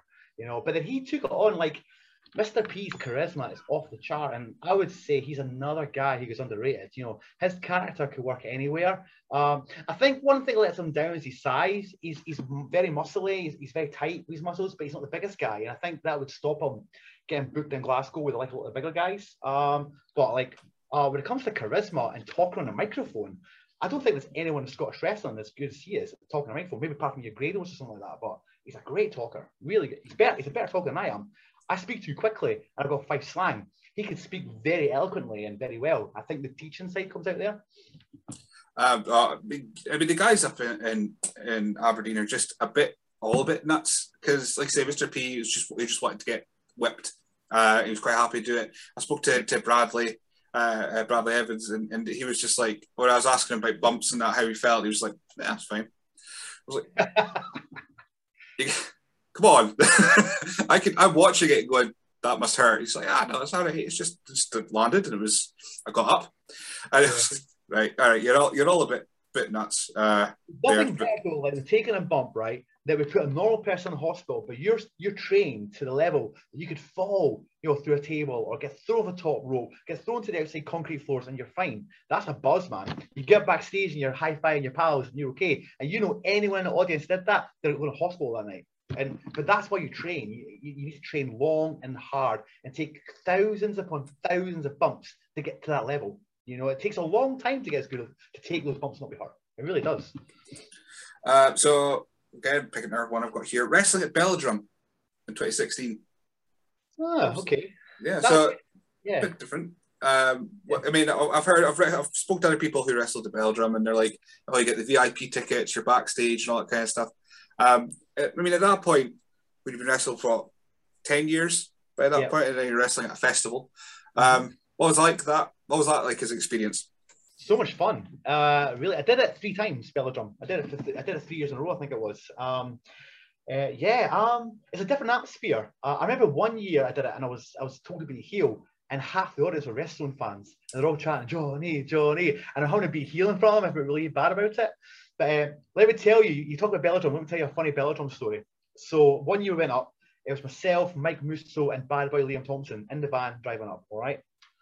So we get there, we knock over, we knock some guy's uh, wing mirror off with the valve. I do, I'm driving. I knock over wing mirror, we try to hide it, we drive somewhere else. Mike Musso, uh, the first day we set the ring, he's forgot the canvas. We don't have a canvas. So we have to wrestle with it at canvas. Ross can fight it's raging, right? So we've got his mats. So Mike's immediately like, right, I'll go right back to Kirkcaldy, I'll go and get a canvas. Okay. So he drives away. Me and uh, Liam Thompson are now trying to find a camping spot. And we're getting drunk in the way, you know, because it's Belladrum, right? So we're having a few beers. And he's had a few more beers than me. And we're walking for ages. We can't find the staff campsite at all. We're walking, we're walking, we're walking. And eventually uh, Liam's like, we get to this bit that's leading to another campsite. And um, they're confiscating beers. I've got a beer in my hand. Liam's got a beer in his hand. They grab Liam, take his beer, let me walk right past. So Liam's raging now. He's like, Jody, how the fuck you got your beer? I've lost my beer. So I'm like, I don't know. So we keep on going and we've walked for ages. I'm like, fuck this, let's just camp. So we find this little space, it's covered in rocks and shit. We start packing up our, our tent. He's got this really complicated tent, right? Gets it all like, gets it done. Then he's literally fully built this tent now. And this guy comes over and goes, Boys, boys, you, you can't camp here, eh? And Liam's like, for fuck's sake! So he doesn't want to dismantle this tent. So he picks up the entire tent, right? He's holding it one arm. he's got his fucking suitcase in the other arm. And he's walking about this big fucking tent in his rucksack, getting raging. So we eventually find the staff um, um, camping bit. We, we camp up, we're having a few beers, and I've got have quite a few beers. Liam gets utterly wasted, right? Mike eventually arrives. He's wasted too, but doesn't know me and Mike share a tent this night. He doesn't know where it is. So I deliberately take him through rows and rows of tents just, just for a laugh. and he's trying to not like knock over tents, he's tripping over wires, he's tripping over this and falling into tents. It's hilarious. So we eventually get into the tent and we're there. And then Liam's like trying to phone us because he wants us to come in and party some more. And we're like, done. We've got another match next day. So I was like, Mike, let's ignore it. Let's ignore it. And he keeps on ringing and ringing. I was like, fuck, we need to answer it. Hey, eh? ignore it. And all we hear is Liam's voice out in the darkness. Mike Musso, Johnny Lyons, Mike, Johnny. I'm like, oh man. So I put my head through and I'm like, bad boy, bad boy. And I'm like, oh, here's Johnny, bad boy. So he comes over and he's completely wasted. He's almost in a zip. Like, he looks at us and he goes, what's happening, boys? We're getting drunk. I'm like, mate, we're going to sleep. And he's like, just keep staring at us. So uh, you're telling us uh, that's it. Like, we're like, yeah, Liam, that's it. He, he keeps staring us. So, uh, is that it? I was like, yeah, Liam, that's it. So started zipping up. Night, Liam. Good night, Liam. and he, he us off his tent. It was so funny, man. But yeah, um, the next day he was super ill. He barfed big time and had to rest like an hour later. I don't know how he got through his match, but he did. Um, but yeah, Belladrum was a lot of fun, man. Uh, a lot of fun. I enjoyed doing that. My favourite match I did there was the first time I ever went over Mike Musso, uh, Ross booked uh, me and Mike in a match and made me the babyface and Mike Musso the heel. And Mike never works heel, but he was quite excited to do it and he put me over. And it was actually the first time we'd ever actually worked together, even though at that point I'd known Mike for like 11 years or something. We'd never actually worked a match together. So we did it in Belladrum. I think that match was why he got ideas for putting the belt on me because he's seen the chemistry we had together and how well I could work with him. So we started doing a series of matches. Back to Mike Musso quickly. Um, I remember in the locker room, the first time he um, decided me as a heel go over him as a baby face. No one goes over Mike Musso. He's the Hulk Hogan of W3L. He doesn't lose. So I stood up in front of the whole locker room and I goes, right, guys, I just want to take a moment. I have been awarded tonight with the honour of going over Mr. Mike Musso. Now, one day you too, if you work hard, could go over Mike Musso. But it's a long road. But keep working. And Musso's standing next to me, just like laughing and going, "Oh, Steve, for God's sake!" it's funny, man. Everyone's just laughing their asses off of my speech. Uh, I must say, I, I, love your Mike Musso impression because it's just, it's just, it's. If anyone's like listened to the audio version of this, they will think that I've somehow uh, gotten gotten Mike to, to do it to take like dub so, it. The stupid thing, I was like, Stu. Stu. He's like this all the time. It's funny, man. uh, right, what else have I got? Working with the Young Bucks, 2015 oh, Discovery. You could have had something contro- controversial, uh, controversial there. I oh. you realised it, did you? You didn't realise that you just hit a controversial thing. No, I don't know. I didn't hold back, so that's okay. And I, I hate doing this because Alan Smith, I love Alan Smith. He's one of my friends, and I, I think Discovery is an amazing promotion. So let me preface that with this, okay? And I understand the reasons for this. And I am going to bury Joe Henry a little bit here. Sorry, Joe Henry, but here we go. This is the Young Buck story. So, when um, myself and Andy were first booked by Discovery Wrestling as the Wild Lions, uh, Alan Smith's kind of vision for us was this kind of hard ass, kind of new Fight Club, you know, style, Legion of Doom, smash everybody. Um, I have to say, it just didn't work. Uh, myself and Andy, for whatever reason, we didn't click as a tag team, and we didn't have the levels of charisma we should have had. And I don't know if it was the booking, who we were against, or what. Just it wasn't working. But Alan promised us the Young Bucks one on one. So it was going to be you know, your Wild Lions versus Young Bucks one on one. That's what we were told. That's what we were promised. And then later on, it got into a four tag team situation. But Alan promised us that we would be last them with the Young Bucks. All right. Now we arrive at the show, and uh, Joe Henry. First, let me preface this: Joe Henry is a hell of a wrestler, an amazing worker, an amazing talker, very charismatic. But he's always a bit of an ass kisser. I said that. There you go. So he would go out and end every Discovery show, kiss ass, kiss ass, and politic, politic, politic. So we're told we're last with the Young Bucks. We arrive on the show, and uh, we get told, no, you're not. You're going out second, and it's going to be Joe Henry looking sharp last with Young Bucks because Joe Henry being the ear of Alan Smith and got this sorted. I don't know the conversation that happened, but we were told at the last minute that's not happening. And then it was Joe Henry. Now, as a booker, looking at it, I agree with it. Joe Henry and Luke Sharp were much more charismatic than us, the Wild Lions at that time. They were much more over. It was the right decision. However, it pissed off us a little bit. And then, but here's what really pissed me off, right? And I'm going to bury Joe a little bit here. All right, this pissed me off with Joe Henry on this particular show. And I've seen Joe since then. We've chatted. We're okay. All right. So the Young Bucks come in, and I'm chatting. Lovely guys. Handshake. We're chatting away and we're talking about the match. And I was like, look, guys, we're not actually in with you. We're going to be eliminated before you do anything. like, oh, yeah, no worries, no worries. But we're going to do X, Y, and Z, whatever, right? So Joe Henry arrives. And I, and I, I'd already talked to the Young Bucks for a bit. So I thought, I'll be nice and introduce them, eh? So I goes, oh, Joe, this is so and so. They say, and I'm about to say a couple of things to introduce the Young Bucks to Joe. And Joe just puts his hand in my face like this. And go, Stu, let the Young Bucks speak. Like this. And I was like, what the motherfucking fuck, man? I was like, man, I've been working longer. I remember Joe Henry was an SWA trainee, you know, and he was good. And he, and he, but, and he, he was listening to advice and like, I've, I've got years on this guy, you know, but he's went further than me, fair enough. But there was no reason for him to stick his hand in my face and say, Stu, the Young Bucks speak. It really pissed me off. And then he pissed me off even more was he had to eliminate me at the end of the match and he forgot the spot. He forgot the fucking spot. So he's got me up for his thing too early. And I'm saying to him, Joe, Joe, there's got to be interference from our tag team. Got to put me down.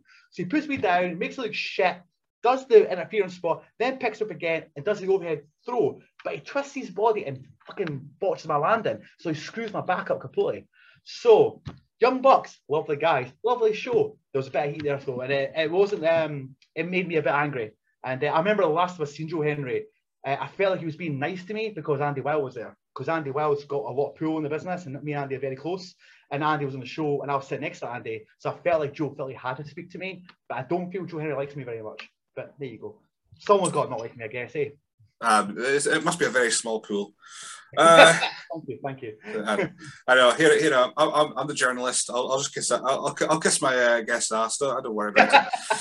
uh, I, I, mean, you called me a journalist at the start there. I, I have no qualifications to say to say that, so I, I, I will never agree with anyone who calls me that. I've had, I've had someone call me the, no qualifications to be a wrestler. I'm not a qualified wrestler. there is no body that awards me as a qualified wrestler either. your logic is sound. I'm not going to, I'm going to disagree with it. Um, right. So Andy Wild, perfect way to segue this. FPWA. That's what you do now. Uh, you, do train. I think do you primarily do the the, the wee wee ones.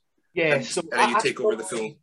Yeah, I predominantly coach the wee wrestlers and juniors. So the wee wrestlers are the age group from like six until ten, and then the juniors is like twelve to like sixteen.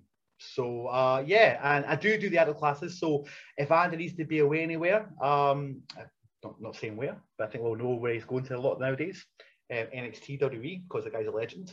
I will fill in and do classes. So I did do. Uh, in fact, it's on Facebook. You know, he went to NXT. So yeah, I, I coached them last week, all last week. Um, FPWA with the adults and the juniors and stuff.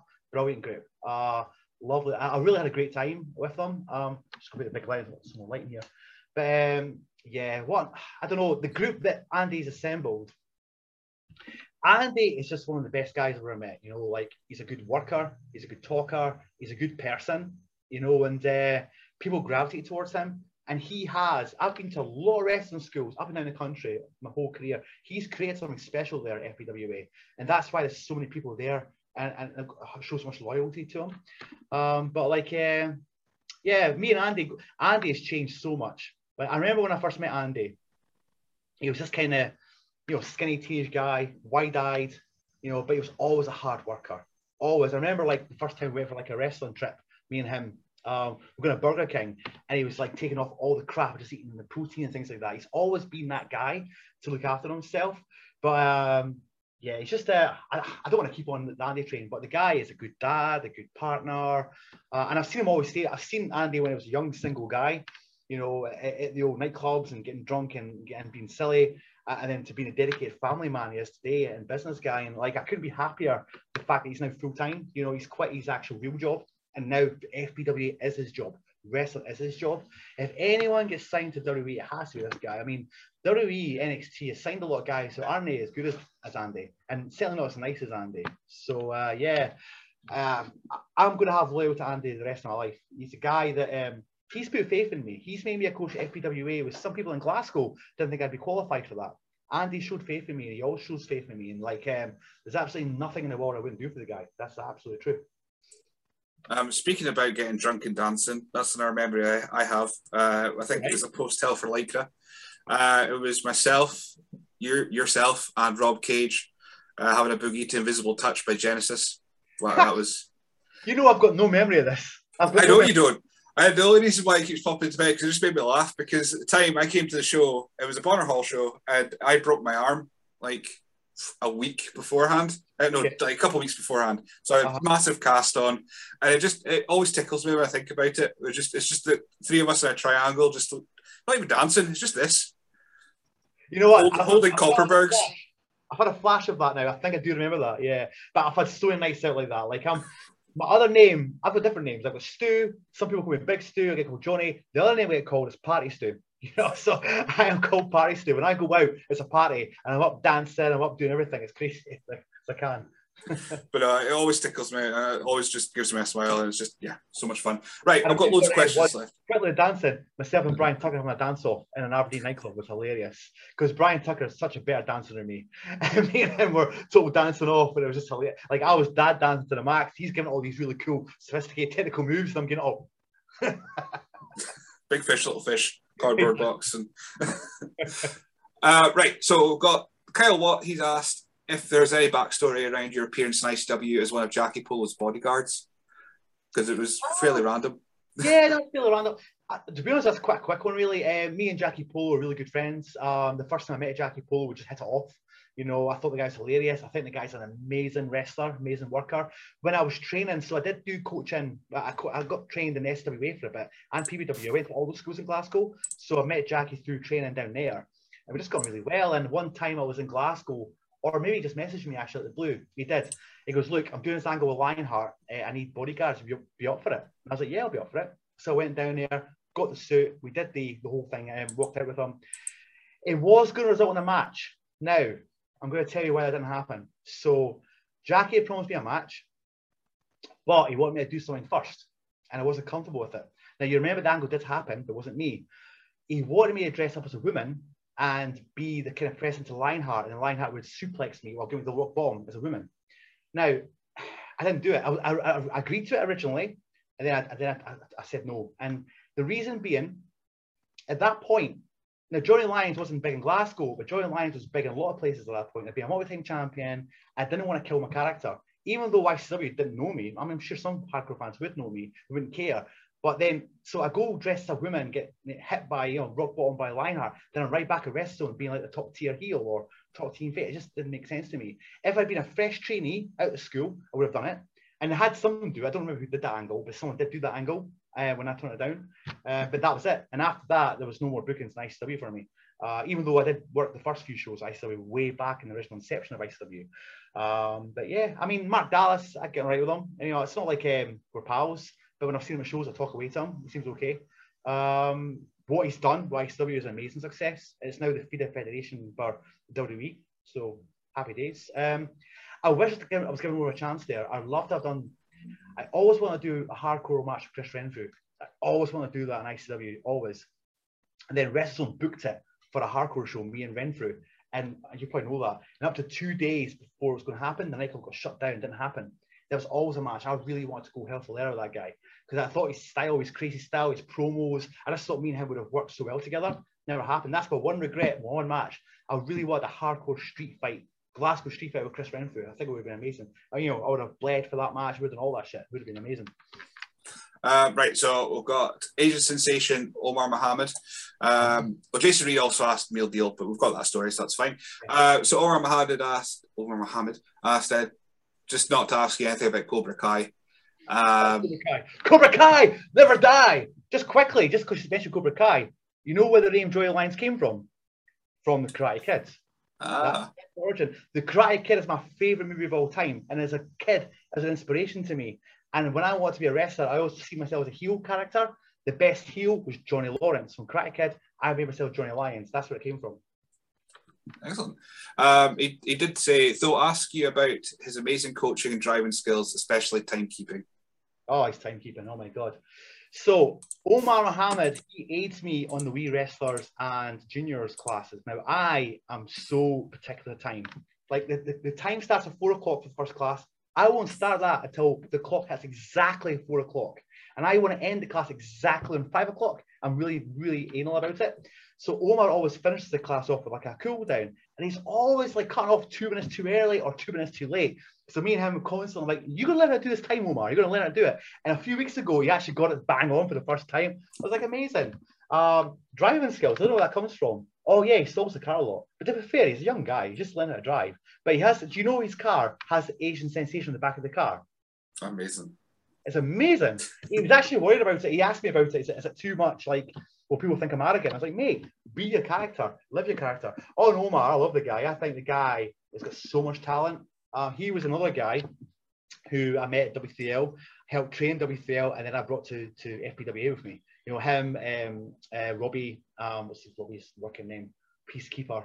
Uh, Balfour, is it? Balfour, yeah, another great guy. He came with me from W3L to FPWA. Uh, Harmony Sky uh, came with me to there. So I've got a lot of people that I brought from W3L to uh, FPWA, and to be to me, they're they're friends, they're colleagues, they're uh, people that I want to see succeed. So when Harmony Sky made a debut in the ICW network recently, I was so super happy for her. You know, I gave her a big hug, and she's helped me. Andy and Omar were off last few weeks, and Harmony Sky really stepped up and helped me coach as well. Great girl. Girl's only 17 now, and I've known her since she's about 13 years old. You know, so like I'm almost like me and Andy like big dads to her. You know, we're like father figures to her. You know, we really care what happens to her the way. Like so, um, yeah, no, I've had her on the show, but that was more of a case of uh, a lot of the uh, FPWA guys went, "You should speak to her. She's going to be huge. Speak to her now. Get her on the ground floor, and then get on the ground floor of, of Harmony Sky, and you'll." you'll tell uh, you quick Harmony Sky story. All right, so her real name's Morgan, right? So when she was 14, 13, 14, she was training at Mike's W3L school. And I, I used to do most of the coaching there because Mike was busy with his job and things like that. So he'd have me do the kids class. Now, if anyone had real promise, I would show them things. Mike was so scared of insurance and people getting hurt that he would literally keep the juniors just doing headlocks and wrist locks and lockups. That's it. And early on, I could see that Morgan had more talent than that. So what I did was I said to her and a guy called Callum, who was the same age, who's who's doing really well as well, come to the adults class. I will train you with the adults because I think you got that ability. So I give them secret classes basically from Mike. And uh, one time I'm teaching um, Harry Sky how to do no hands runners, right? No hands runners with, um, she was there. It was also Ricky, um, Taylor Bryden was there. So she was doing no hands runner to, to Taylor Bryden. Musso walks in mid-air. So Morgan's up mid-air, hits this no hands runner. Ricky takes a big bump and he just looks at that, looks at me and goes, Stu, Stu, let's have a word. and he gave me so much shit. He was like, what are you doing? And fair enough, you know what? It's his business, his insurance. I was wrong. I'm sorry. But he wasn't there. He he wasn't seeing what I was seeing. You know, I, I, if we if, if we just stuck to headlocks with that girl, we would have lost her. She would have got bored. Her talent would have been nurtured, and she would have went away somewhere else. We would have lost her as a talent. So I did what I felt was right as a coach. I knew she could do more. You know, and then when obviously Andy's from the FPWA, she was one of the first people I wanted to go there because at that point she's only 15. And even Andy didn't know her talent. Andy was like, well, she should go to the juniors class. I'm like, no, Andy, she's good enough to go right to the adults. So Andy trusted me and he put her in the adults class and he's glad he did because she went on to be amazing. Now she's 17 and her first match in the bloody WWE network. Uh, insane. Um, speaking of W3L, the Action Academy, are you still shocked that that Action Academy show is still on YouTube? Is it? I think it is. Okay, let me quickly tell you about that. That was never supposed to be on YouTube. It was supposed to be recorded for training purposes only. And why I went on live on YouTube, I do not know to this day why I did that. I don't know. Because it was most of the guys there hadn't worked anything. They weren't ready to be there. You know, it was only meant it was just meant to be viewed. Okay, I did this wrong, did this right, did this wrong. It was never meant to be on YouTube. So yeah. Ah. I, I, I, when I, when I, that was the first proper, almost absolutely negative review I ever written, and I was yeah, terrified because yeah. you you came up to me and, and said that shouldn't have went out. I was like, oh, thank God. Honestly, I was like, oh, Johnny finds it okay. I'm fine. I'm safe. yeah. if, if, if, if I get a, a really shitty message afterwards, I'm safe in the knowledge that Johnny's okay with it, so it's fine. so, but yeah, I mean, bad matches. Eh? I mean, I, I didn't think my match was the worst match on that, but the whole thing it was meant as a training exercise. You know, those you do do training matches, and they're shit. Something most of them are quite shit because you have to learn to be good. You know, on train behind closed doors should never have been released. I saw the ring announcer's butt crack, and I think that haunts me to this day. Uh, right. Okay. So I've got two stupid questions that we ask everyone, okay. and then I'm going to end with Scotty Swift's question because I think that's there's there's oh. potential there. Um, so first question we usually ask everyone is uh, of these stupid questions: What's your favorite dinosaur? Uh, T Rex. You gotta go with the best. Classic. Uh, what would win a fight? Two sheep or one cow? Uh, it's a good question. Uh, I'll go with the one cow. You know, big body flap, you know, big body slam, boom, on top of the big splash. She will got no chance. They just go bang, that's it, done. Don't don't condescend me by saying that's a good question. um, and so Scotty's last question here, uh, which I think I think it's a good way to sum up. Favorite and least favorite match. Oh, okay. So not necessarily your best or worst, your favorite and least favorite. My favorite match. Uh, my favourite match of all time was the match I had with Damien at Aberdeen Anarchy, uh, where we were the opener, I think. And it was the first time I was babyface opening for WrestleZone. And the reason I loved it so much was like everything me and Damien planned went off to a perfect perfection, including the spot where he done like a cannonball to the outside, a cobra, laid vertical suplex, marched him up, suplexed him back, I, I did a lucha roll into the ring, at 619 perfection. Everything and the reaction, the, the crowd were chanting Johnny all the time. Uh, that is, and Damien, I love Damien. He, he was, uh, this was maybe our 12th match we had in a row at that point. So we just, our chemistry was spot on. Um, that's my favorite match. Now I'm going to have to do this with two, unfortunately, break it down. You've seen the YouTube video we're talking about the Jack Jester thing, right? It's my worst. That is my worst match, but that's my worst moment in a match. That's my most embarrassing moment. Tagging the boot of Jack Jester is the most embarrassing thing that's ever happened. But the actual worst match it's going to have to be, and I hate doing this. Uh, myself and Kevin Williams, we had one of the worst matches in history, and uh, what happened was. Now again, I want to face this with I'm not going to I'm not going to slag off Kevin Williams. He gets enough heat that, I don't want to add to, and that, me and Kev talk off offline. You know, we still talk, okay? So please don't take offense to this, Kev, before I start this. But here's what happens. So Kev has had weight issues up and down. He'll that himself, right, over the years. But he, he never really saw that in his matches. He still wanted to do cruiserweight stuff. So we're, we're planning this match, and he wanted to do um, a crucifix sunset flip to me. And at this point, Kev was at his heaviest. And I was like, Kev, are you sure you could do that? And I didn't want to say to him, mate, you're too big to do that. I didn't want to slag him off because I want to be nice to the guy. Sure you could do that? He's like, yeah, yeah, yeah, I could do it. I could do it. So, all right, okay. So we're going through the match. He goes to the crucifix and he's literally his legs only get as high as my ass and he drops straight flat down. So it looks stupid. And I'm like, ah. So it's like, right, I need to save this spot. So I decide to walk backwards and do a backwards roll and hopefully scoop me and a schoolboy. So I walk backwards, I trip over him, and he does nothing, just lies there. So now I've tripped over a guy backwards and he's falling on my ass. He's just lying there as well. I was like, ah. So then I get up as quick as I can, I kick him in the head, put him in a, in a chin rest, and just the whole match was like our timing was off, the chemistry was off. Oh, it was so bad. It was so bad. I'm sorry. I'm sorry, Kevin Williams. I really am. He'll admit it too if he remembers that match. He will admit it. Um, so before we, wrap up, then, because I know I've, I've, had you for two hours, and I think we could speak for two more and Definitely. not get bored. Um, what is your what is your preferred choice for a meal deal? well, now I'm a vegan. I'm not going to do the vegan thing, but I've been a vegan for a year and a half now. So I wouldn't go for a meal deal anymore unless they've got vegan options. So if they have got vegan options, it would probably be like um, corn on a sandwich with a packet of crisps that are vegan and uh, a tin of Irn-Bru, which is also vegan. There you go. There you go. Perfect. Right. So where can people find you on social media? All right, so I've launched a new YouTube channel. It's Scottish Stu's, Rants and Reviews. Uh, it's good. I'm, I'm, taking a break for a couple of weeks I'm upgrading my equipment. Um, however, I am planning on doing one rant a week and one wrestling story a week and movie reviews as I see them. So I'm going to look to grow that channel. I'm trying to improve my editing. I'm certainly improving my sound and my vision, so it will look a bit better. If you enjoy the way I rant, take a look at it. Plus, you can find me on Facebook, Johnny Lyons. I'll go be posting a lot of my content there. Give that a like. And that's it. I don't do any the rest, Twitch or Instagram, because I'm too goddamn old. I don't get it. There you go. Fine, perfect. Well, thank you very much for joining me today. This has been amazing. You're welcome, Blake. Thank you very much. You keep doing what you're doing, buddy.